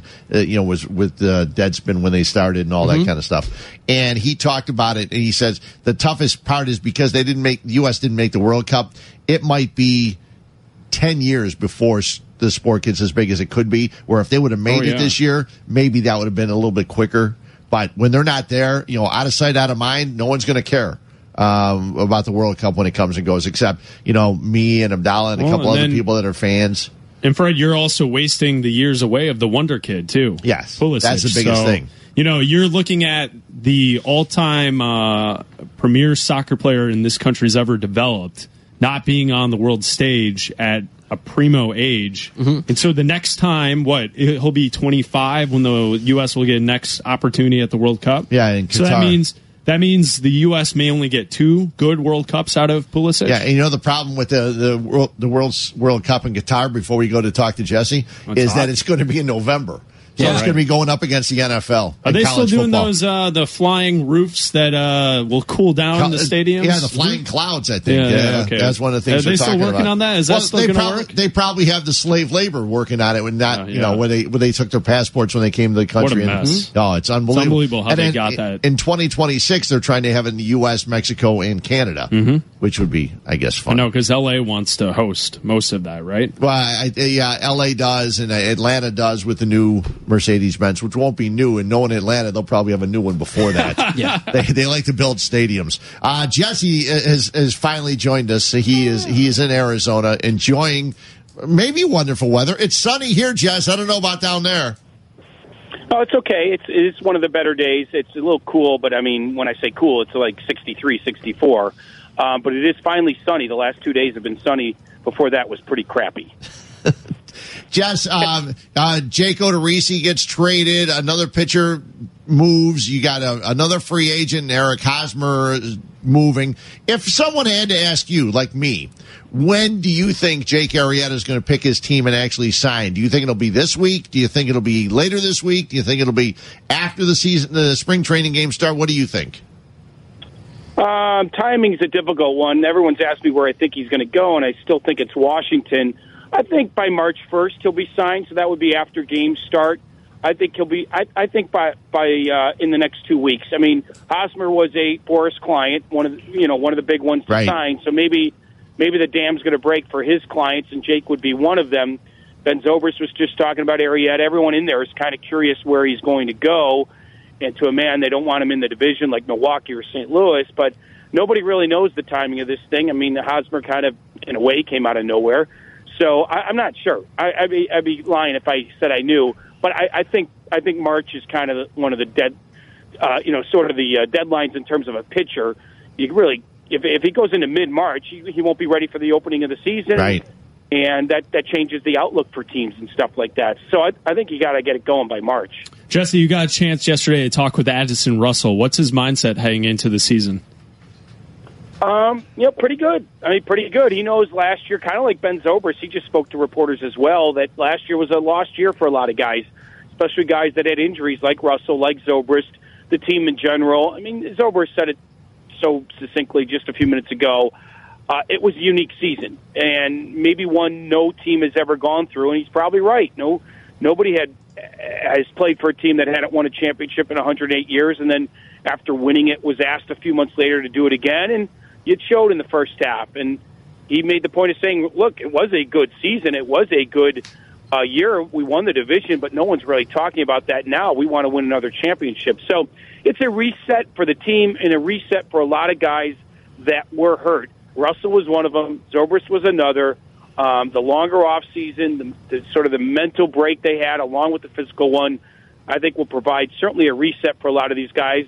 New injuries will pop up, but more than likely, I think you'll see some individuals have better sort of comeback years after what went down last year. Yesterday, Joe Madden talked about Justin Wilson and some of the adjustments he's made. Can you talk about that, please? Well, he mentioned delivery adjustments, and he actually said that he made these at the end of last year, but there just wasn't enough time for things to click in. So whether it's the new pitching coach or just the reset after the offseason, they are really high on him, more so than they're letting on, because obviously I think that fans would get turned off if they start talking him up and maybe putting too much pressure on him. He's got to prove it, right? He's got to prove it in the spring. He's one of the few guys that I think spring training games will matter, and probably it just simply comes down to throwing strikes for him. If, in fact, there is a little lower leg kick and a new delivery, you know, will result in strikes. So that's one guy I'll be watching in terms of spring stats. that more than most. You usually don't look at spring stats, but there's always a couple guys that you do, and he's one of them. So we'll see if the offseason provided a reset mentally for him, and maybe physically in terms of that leg kick. He had a whole offseason to work on it, and we'll find out shortly if it's made a difference.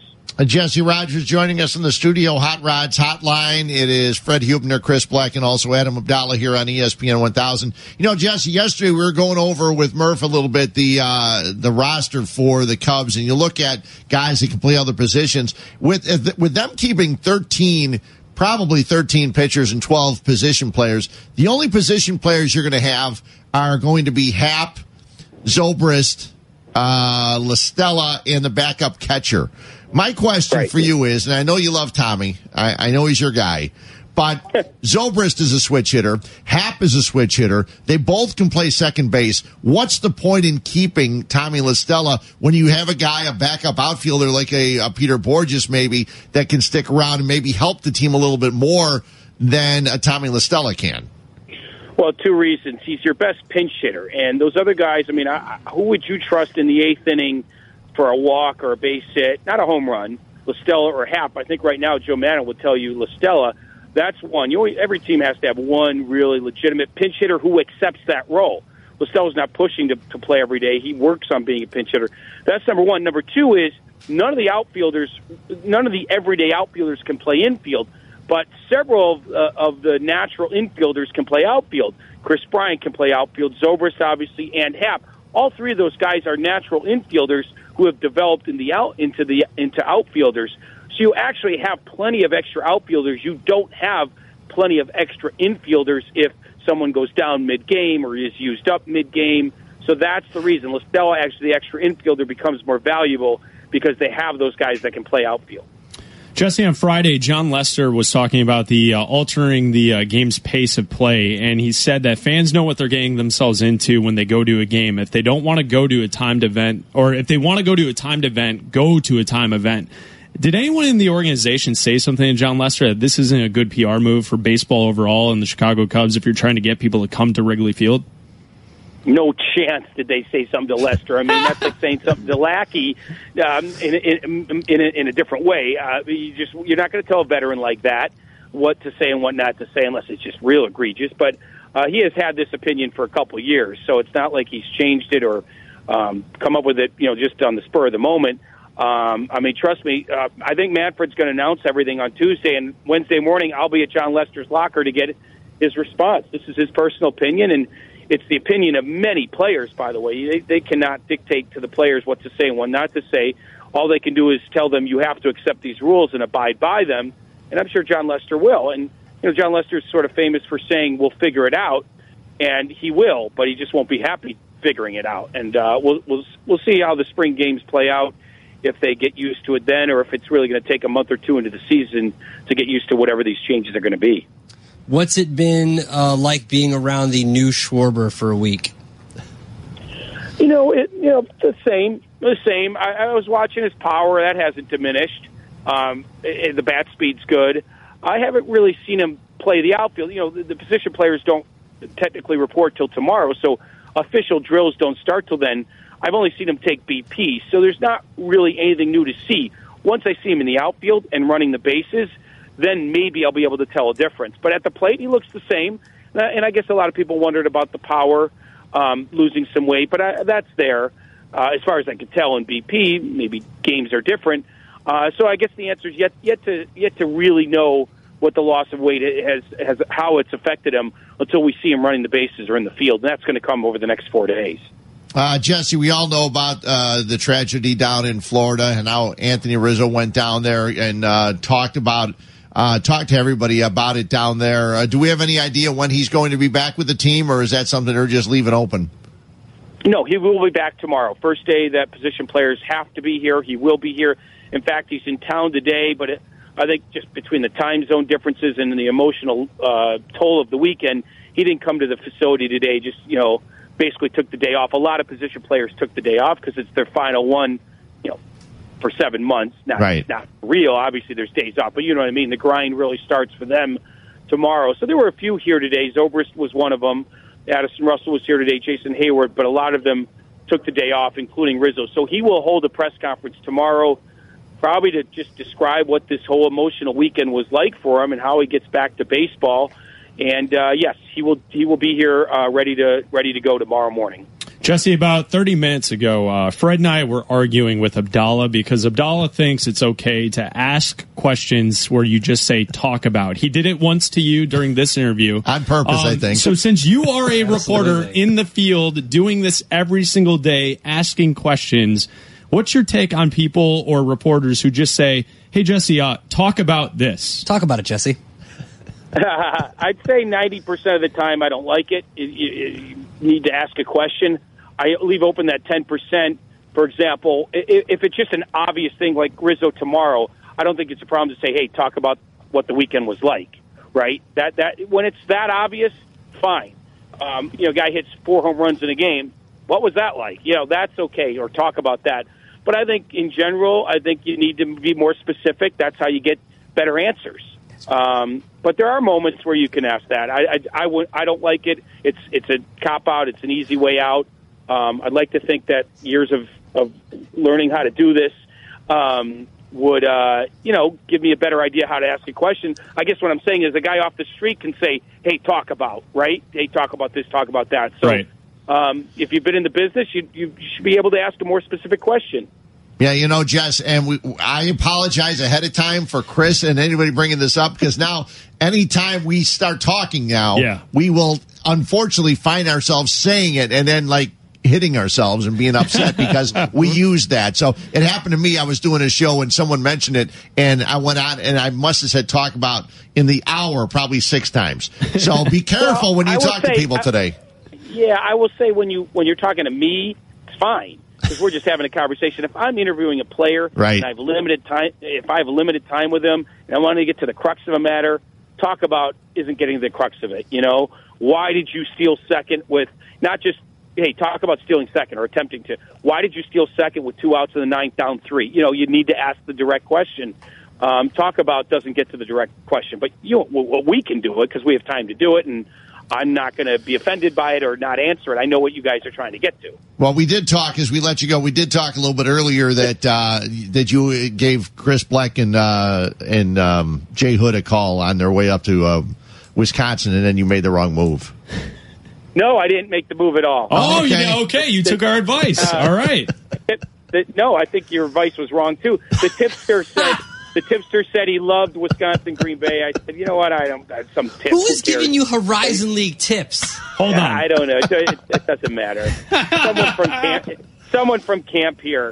That's great. It doesn't matter. But UIC came up with a big win. That was nice. Yeah, yep. That was very nice. Okay, enjoy the day. No doubt we'll talk to you, and you'll be pestered each and every show starting tomorrow morning at 9.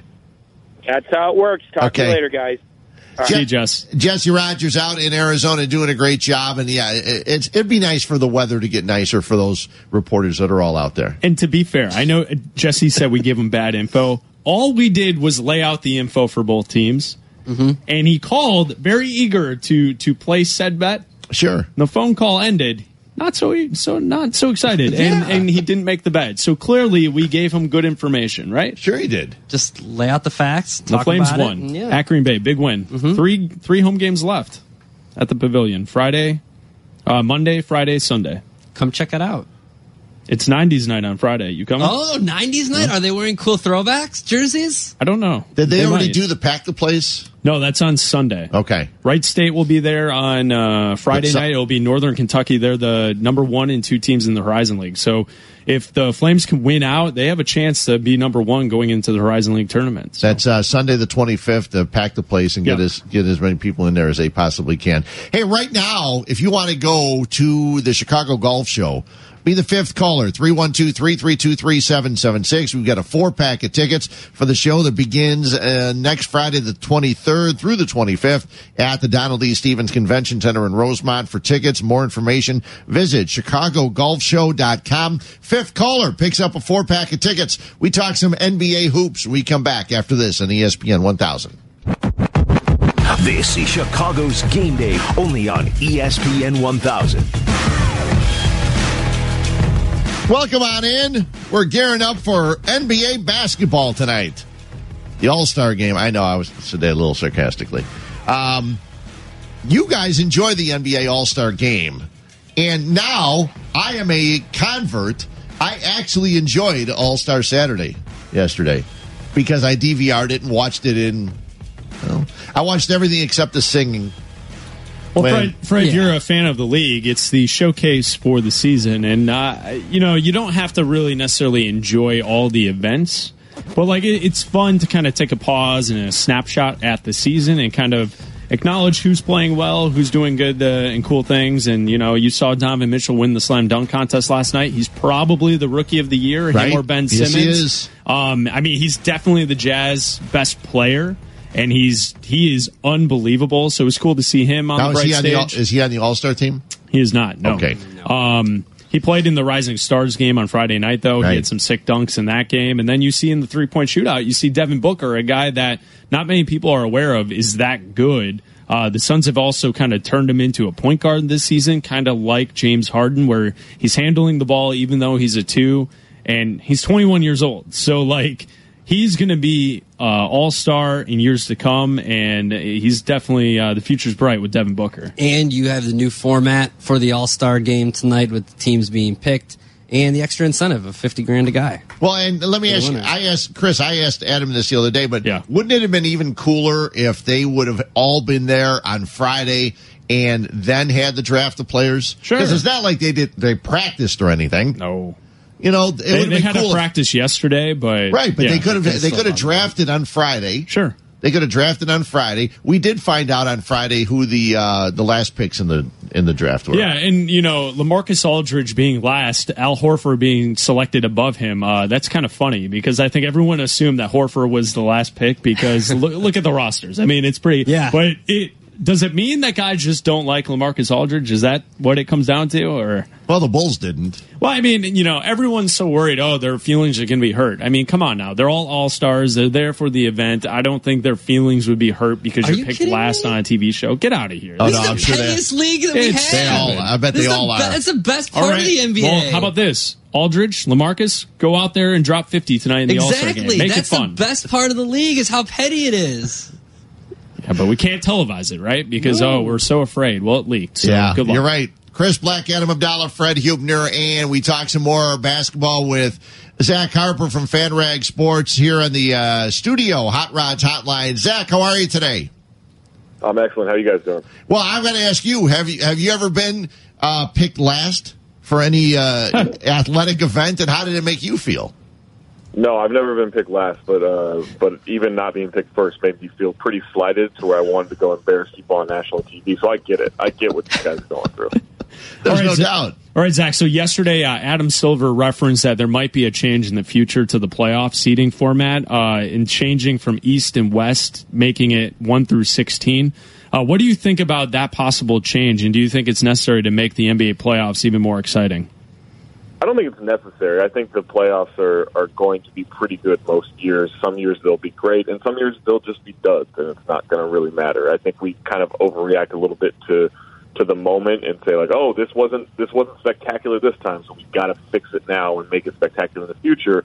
Only that could set up scenarios in the future where we're like, why did we ever change this? It was better before. So I think we're a little bit prisoners of the moment. But I like the idea of changing it. I'm not sure if the Eastern Conference teams are going to like the idea of changing it because we're going to get a lot more West teams out there in the future. But I think that for making the playoffs a true, almost tournament format, even though we're still doing series, I think it's a good idea. What do you make? I know they've only played a few games together, but what do you make of the new look Cavs? They look like they like each other. And that's really, they need to play better defense and everything and all those logistical things. But most of all, they just look like they like each other. And whatever was going on with Isaiah Thomas in the locker room, whether that's fair to peg on him or put it on someone else, whatever it was bad. It was bad to the point where they were one of the worst teams in the league over the last month or so. And that's not what a LeBron team's supposed to be. That's not what the defending Eastern Conference champs are supposed to be. That team's supposed to be able to punch their ticket into the finals to go lose to the Warriors every year. It didn't look like they were going to be able to do that. Now it looks like they can do that. So, you know, you bring up LeBron James and how he looks like he's having fun now, and everyone wants to always compare LeBron to Michael Jordan. And what does it say about LeBron that he can turn it on and off and go through long stretches of a season where it looks like he's indifferent to what's going on, but then turn it on and still be the best player in the league? So, like, what does it say about him and his legacy that he does this, where we never saw Jordan do this during a regular season?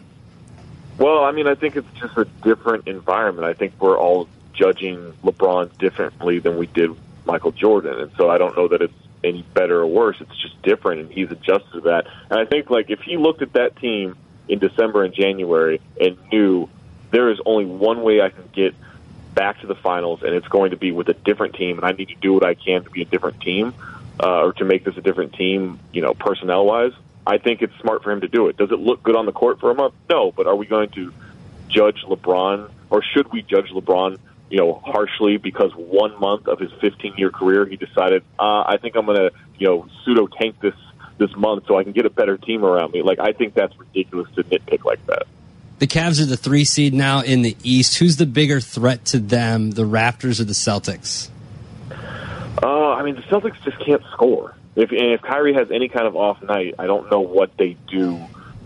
Even, like, let's say Gordon Hayward gets healthy in May, and he comes back in the middle of the playoffs and gives them a little bit of a boost. He's not going to be the Gordon Hayward of last year. It's going to take him time to get back into that. So they're still not going to be able to score the ball. Toronto is deep. Toronto is shooting more threes than they used to. They've changed their style. You still have, you know, Kyle Lowry and DeMar DeRozan trying to best LeBron James in a 7-game series. I'm not sure that's going to happen, but at least their depth and the way they play makes a lot more sense for challenging Cleveland. The Houston Rockets have won 10 in a row. They took over first place in the league, 44-13, heading into the All-Star break over the Golden State Warriors. Do the Rockets have a legitimate chance to beat the Warriors in the playoffs? I think they do. I mean, a lot of stuff's going to have to go their way, but you do have this team that knows their identity and knows their style in a way that they're hyper comfortable. So even if they go, you know, 2 for 20 in the first half shooting 3-pointers, they know they can go 15 for 20 in the second half and make up for that. So they're always believing that they can, that barrage of scoring is going to come at some point in the game. With the Warriors, they played a lot of games over the last 3 years, and that's it, and that stuff matters. It's just racking up all this mileage, and so they will be tired. There will be malaise. There will be all of that stuff, and they're a sloppy team as it is. They, you know, Steve Kerr is so crazed by their turnovers and how sloppy their turnovers are, that in a 7-game series, if they don't clean that up and the defense isn't quite what it should be against Houston, then yeah, Houston can knock them off. I don't think it's going to happen, but I think it's possible. Do you think it's dangerous for the Warriors to just kind of go about this season like they don't think that it really matters and they can just turn it on at the end? Do you think that's dangerous for them to do? It is. And Steve Kerr talks about this, of them making sure they're building good habits, right? Like, you can lose games, but as long as you're building the right habits, you know, you can move forward in a progression that they need. I think as long as they hit their stride towards the end of March, like middle to the end of March, and start really ramping up at that point, I think they'll be fine, because they're not really going to be challenged in the first round. In the second round, they could be challenged, but it's going to be, you know, a real difficult thing to really get to them in that series. So they kind of have a free pass until the Western Conference Finals, but they can't mess around. They have to be able to build up to that point, so they're playing their best basketball when Houston comes calling. The Thunder made a bunch of moves in the offseason to try to complement Westbrook. What do they try to do again this year to put them up with the Rockets and the Warriors in the West? Well, Andre Robertson getting hurt really, really dismantled a lot of their chances, because I actually like their matchups against the Rockets with Robertson in the lineup. They can put him on James Harden. They can put Paul George on Chris Paul. They can really, you know, use a lot of size and athleticism against them and kind of grind that game out and take the tempo down. Now without Robertson, they need someone like Terrence Ferguson or Alex Brinus to step up and be a better defender than they actually are, and that's going to be tough. I don't think they have a chance against the Warriors. I know they've played them well in the regular season, but against the Rockets, I think if you can get Paul George to disrupt whatever James Harden is doing just enough, then I think you will take your chances with Russell Westbrook against Chris Paul. Another couple minutes with Zach Harper from FanRag Sports here on ESPN 1000. Zach, I got a question for you. You look at what Adam Silver said yesterday at the annual State of the League news, and when I first heard the story about Magic being fined $50,000 for tampering when he was talking about Giannis, I was surprised. Yesterday, though, he came out, the commissioner came out and said, hey, stop talking about star players on other teams. Do you think that was the right thing to do, or do you think the fine was a little ridiculous? I mean, I think the fine's hilarious because the Bucks posted that quote on their Instagram feed. Like, they were like, hey, thanks, Magic. We love this comment about Giannis. I think that part of the story is hilarious. If they didn't have the tampering with the Paul George situation right before the season started, they would not have been fined for the Giannis comment. Okay. And so I think it's just sending a message of, look, we told you about this before with Paul George. This isn't as severe, but you're still doing it. Knock it off. You know, just cool it on talking about other star players. You can get into kind of a murky area because the rule is that, you know, executives and coaches can't talk about players of other teams. Well, they get asked about players of other teams all the time in regular media situations. Magic just has to be more careful about it, and I don't mind the commissioner sending the message in this respect because of the previous one, but it's still a hilarious story because the Bucks liked that quote so much. Zach, a big picture story here in Chicago is the way the Bulls have played this season, and a lot of Bulls fans want the Bulls to tank. The problem is, from what the roster has on it right now constructed, it seems like they have too much talent to tank all the way down to the bottom. And right now, if the draft was held today, the Bulls would be drafting 8th if the lottery balls fell that way. So, like, how do you picture the Bulls rebuild and what they're trying to do? Did they strip the team down enough to be that bad, or should they be trying to get one of these top 3 picks, or do you think what they're doing is okay? I do think they should be tanking, because I think that kind of staying in the middle isn't really going to do them all that much to truly build up the team. I think you need to have one of those really good draft picks and nail that draft, and then move forward with the tanking process and rebuilding it up. They have won a few too many games, and I think that I don't know that it's necessarily construction. It also, we've got like 10 teams tanking by the end of the season. I mean, this is a severe one. I think as long as they get in the top 7, there are 7 amazing prospects in this draft. 7 just really incredible, potentially franchise-changing prospects. And then after that, it kind of falls off a cliff. So, yeah, if they end up in the 8th pick, you have to hope that one of the teams above you screws up and that one of these guys falls to you. So I think as long as they get in the top 7 of the draft, they'll be okay. If they can get into the top 5, even better. But yeah, you need to. I think tanking has such a negative connotation because of the extremes that Sam Hinkie and the Philadelphia 76ers went to it. This thing's been going on for like 30 years. Tanking's not a new process. So as long as you do it intelligently, you can rebuild your team quickly, and then the fans love it. Zach, we appreciate you jumping on. All-Star Weekend, after this game, they got a little bit of a break, and then they'll get right back to it. We appreciate all your help today. Thanks, guys. Anytime. Zach Harper, FanRag Sports, here on ESPN 1000. The one thing that I was going to ask him, I can ask you guys really quickly before we take a break, is the tanking thing. And it's been talked about all year, and I know you guys have probably answered this question, but how bad do you think it is when a third, if not more, of the league is tanking? Well, it's... Okay, would the teams... Bad for the league. No, I know what you're asking, and it's, would the teams be much better if they were trying to win with the talent that they have? You know what I'm saying? Like, what happened in baseball this offseason didn't happen in the NBA. Guys got their money and they got signed, so they were being added to teams, so it's not like teams are intentionally not spending money to tank. It's just some teams are really bad. Now, Atlanta didn't want to re-sign Paul Millsap. Right. Why? Because they knew they needed to kind of be bad this season, because the best way for that team to win in the future is getting a top pick to make their team better. So I don't know if I answered your question, Fred. Like, I understand, and I don't think it ruins the league, because I think the league is at the best that it's been in a long time. The other thing is, if the Bulls pick 8th right now, watch out. The Knicks are 9th. And they're only 2 games away from the Bulls. Yeah. And the Knicks are not trying to win anymore. They closed that gap. It was 4 or 5 about 2 weeks ago. Well, Kristaps Porzingis goes out for the season, and here come the Knicks. So there is an outside chance that the Bulls could be picking 9th or maybe 10th when this is all said and done, because the Bulls have some talent on the roster. I don't know. I just feel like if you're telling me that you're doing things to get to a point where you can compete for championships, then you're okay with it. I think this is counterculture to what that is, because I think this team is a little too good, and it's not going to get us to where we need to be. You can't half tank, which is what they're doing. Like they're too good to full on tank because of Zach LaVine and Lauri Markkanen. It's good to see those guys develop, but it'll be interesting the dynamic once we get back from the All-Star break and the edict has come from management that you need to play Felicio more and you need to play campaign more and you need to do this, whereas Hoiberg is coaching for his job and he's like, well, those guys aren't going to let me win, so no. And watch two teams, the Lakers and the Knicks. Mm-hmm. Right now, they are the 9th and 10th teams in the draft. Right. Both of those teams can turn things and not play players and sit guys and not try down the stretch. And all of a sudden, you're looking at the Bulls selecting 10th. Yeah. Right. Yeah, right now, the Bulls would be 8th. They have a 9.9% chance to be in the top three, a 2.8% chance to get the number one overall pick. Oh, but Fred, it happened when Derrick Rose was here. That's right. Wow, we had a less than a 2% chance. That's right. It did.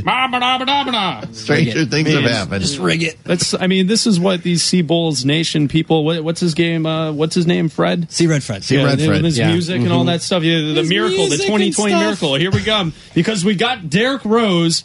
For some reason, we're just going to land the top pick because his music. All right, we'll wrap things up. We come back. Chris Bleck, Adam Abdalla, Fred Huebner here on ESPN 1000. See Red Fred.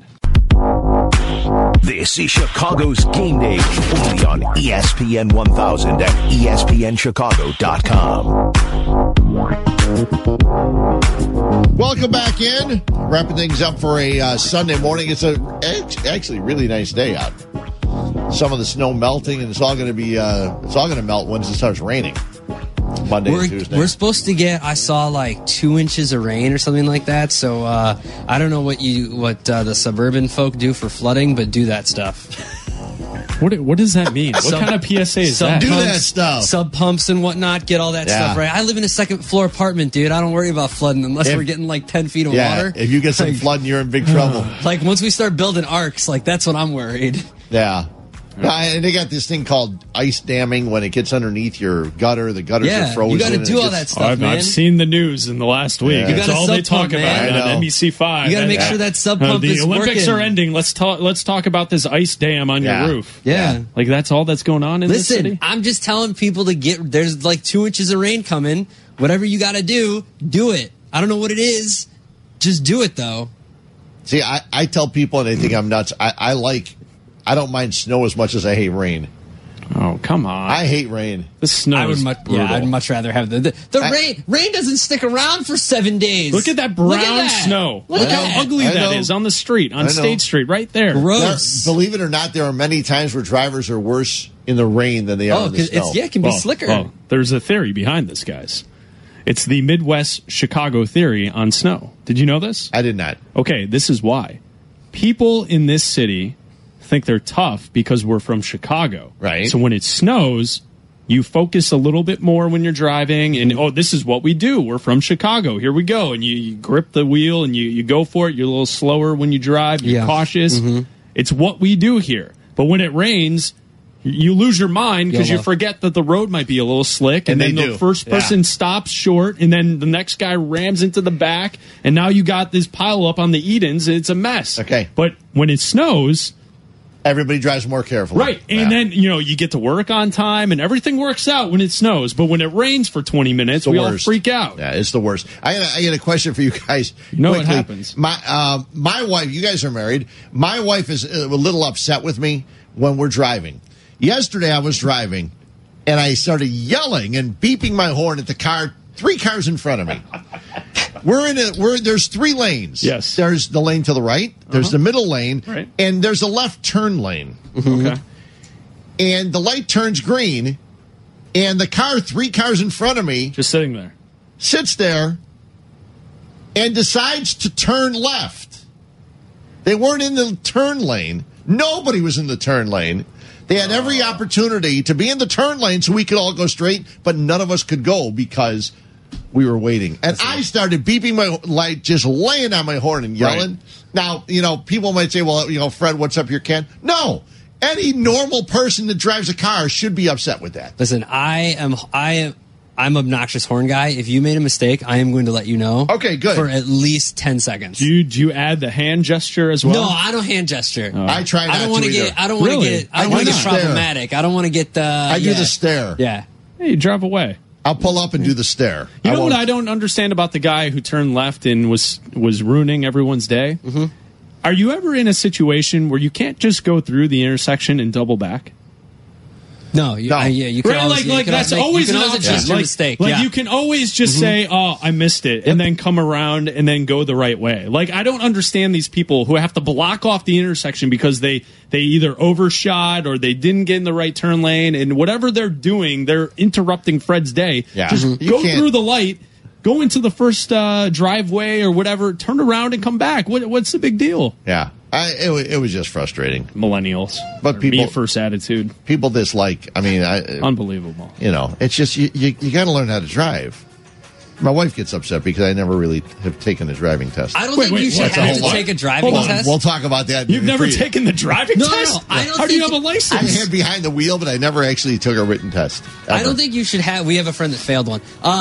You shouldn't have to take a driving test, but I feel like they should, unbeknownst to you, put like a camera or something in your car and see how you are as an everyday driver. Just do like a spot check on you. I agree. And then you get your license renewed. That's not a bad idea. I don't want the government watching me? Oh, I don't care. They watch us anyway. You. See that cell phone? They're already watching. They're listening. Yeah. They're listening right now. I've got three Echoes in my house. They're listening to everything I say. They're always listening to me. I don't care. Thanks to Robert Flores, MLB Network, Jesse Rogers, Zach Harper from FanRag Sports, Chris Bleck, Adam Abdalla, Fred Huebner. They're going to enjoy the NBA All-Star Game. I'll be back tomorrow after college basketball around 8:30 here on ESPN 1000.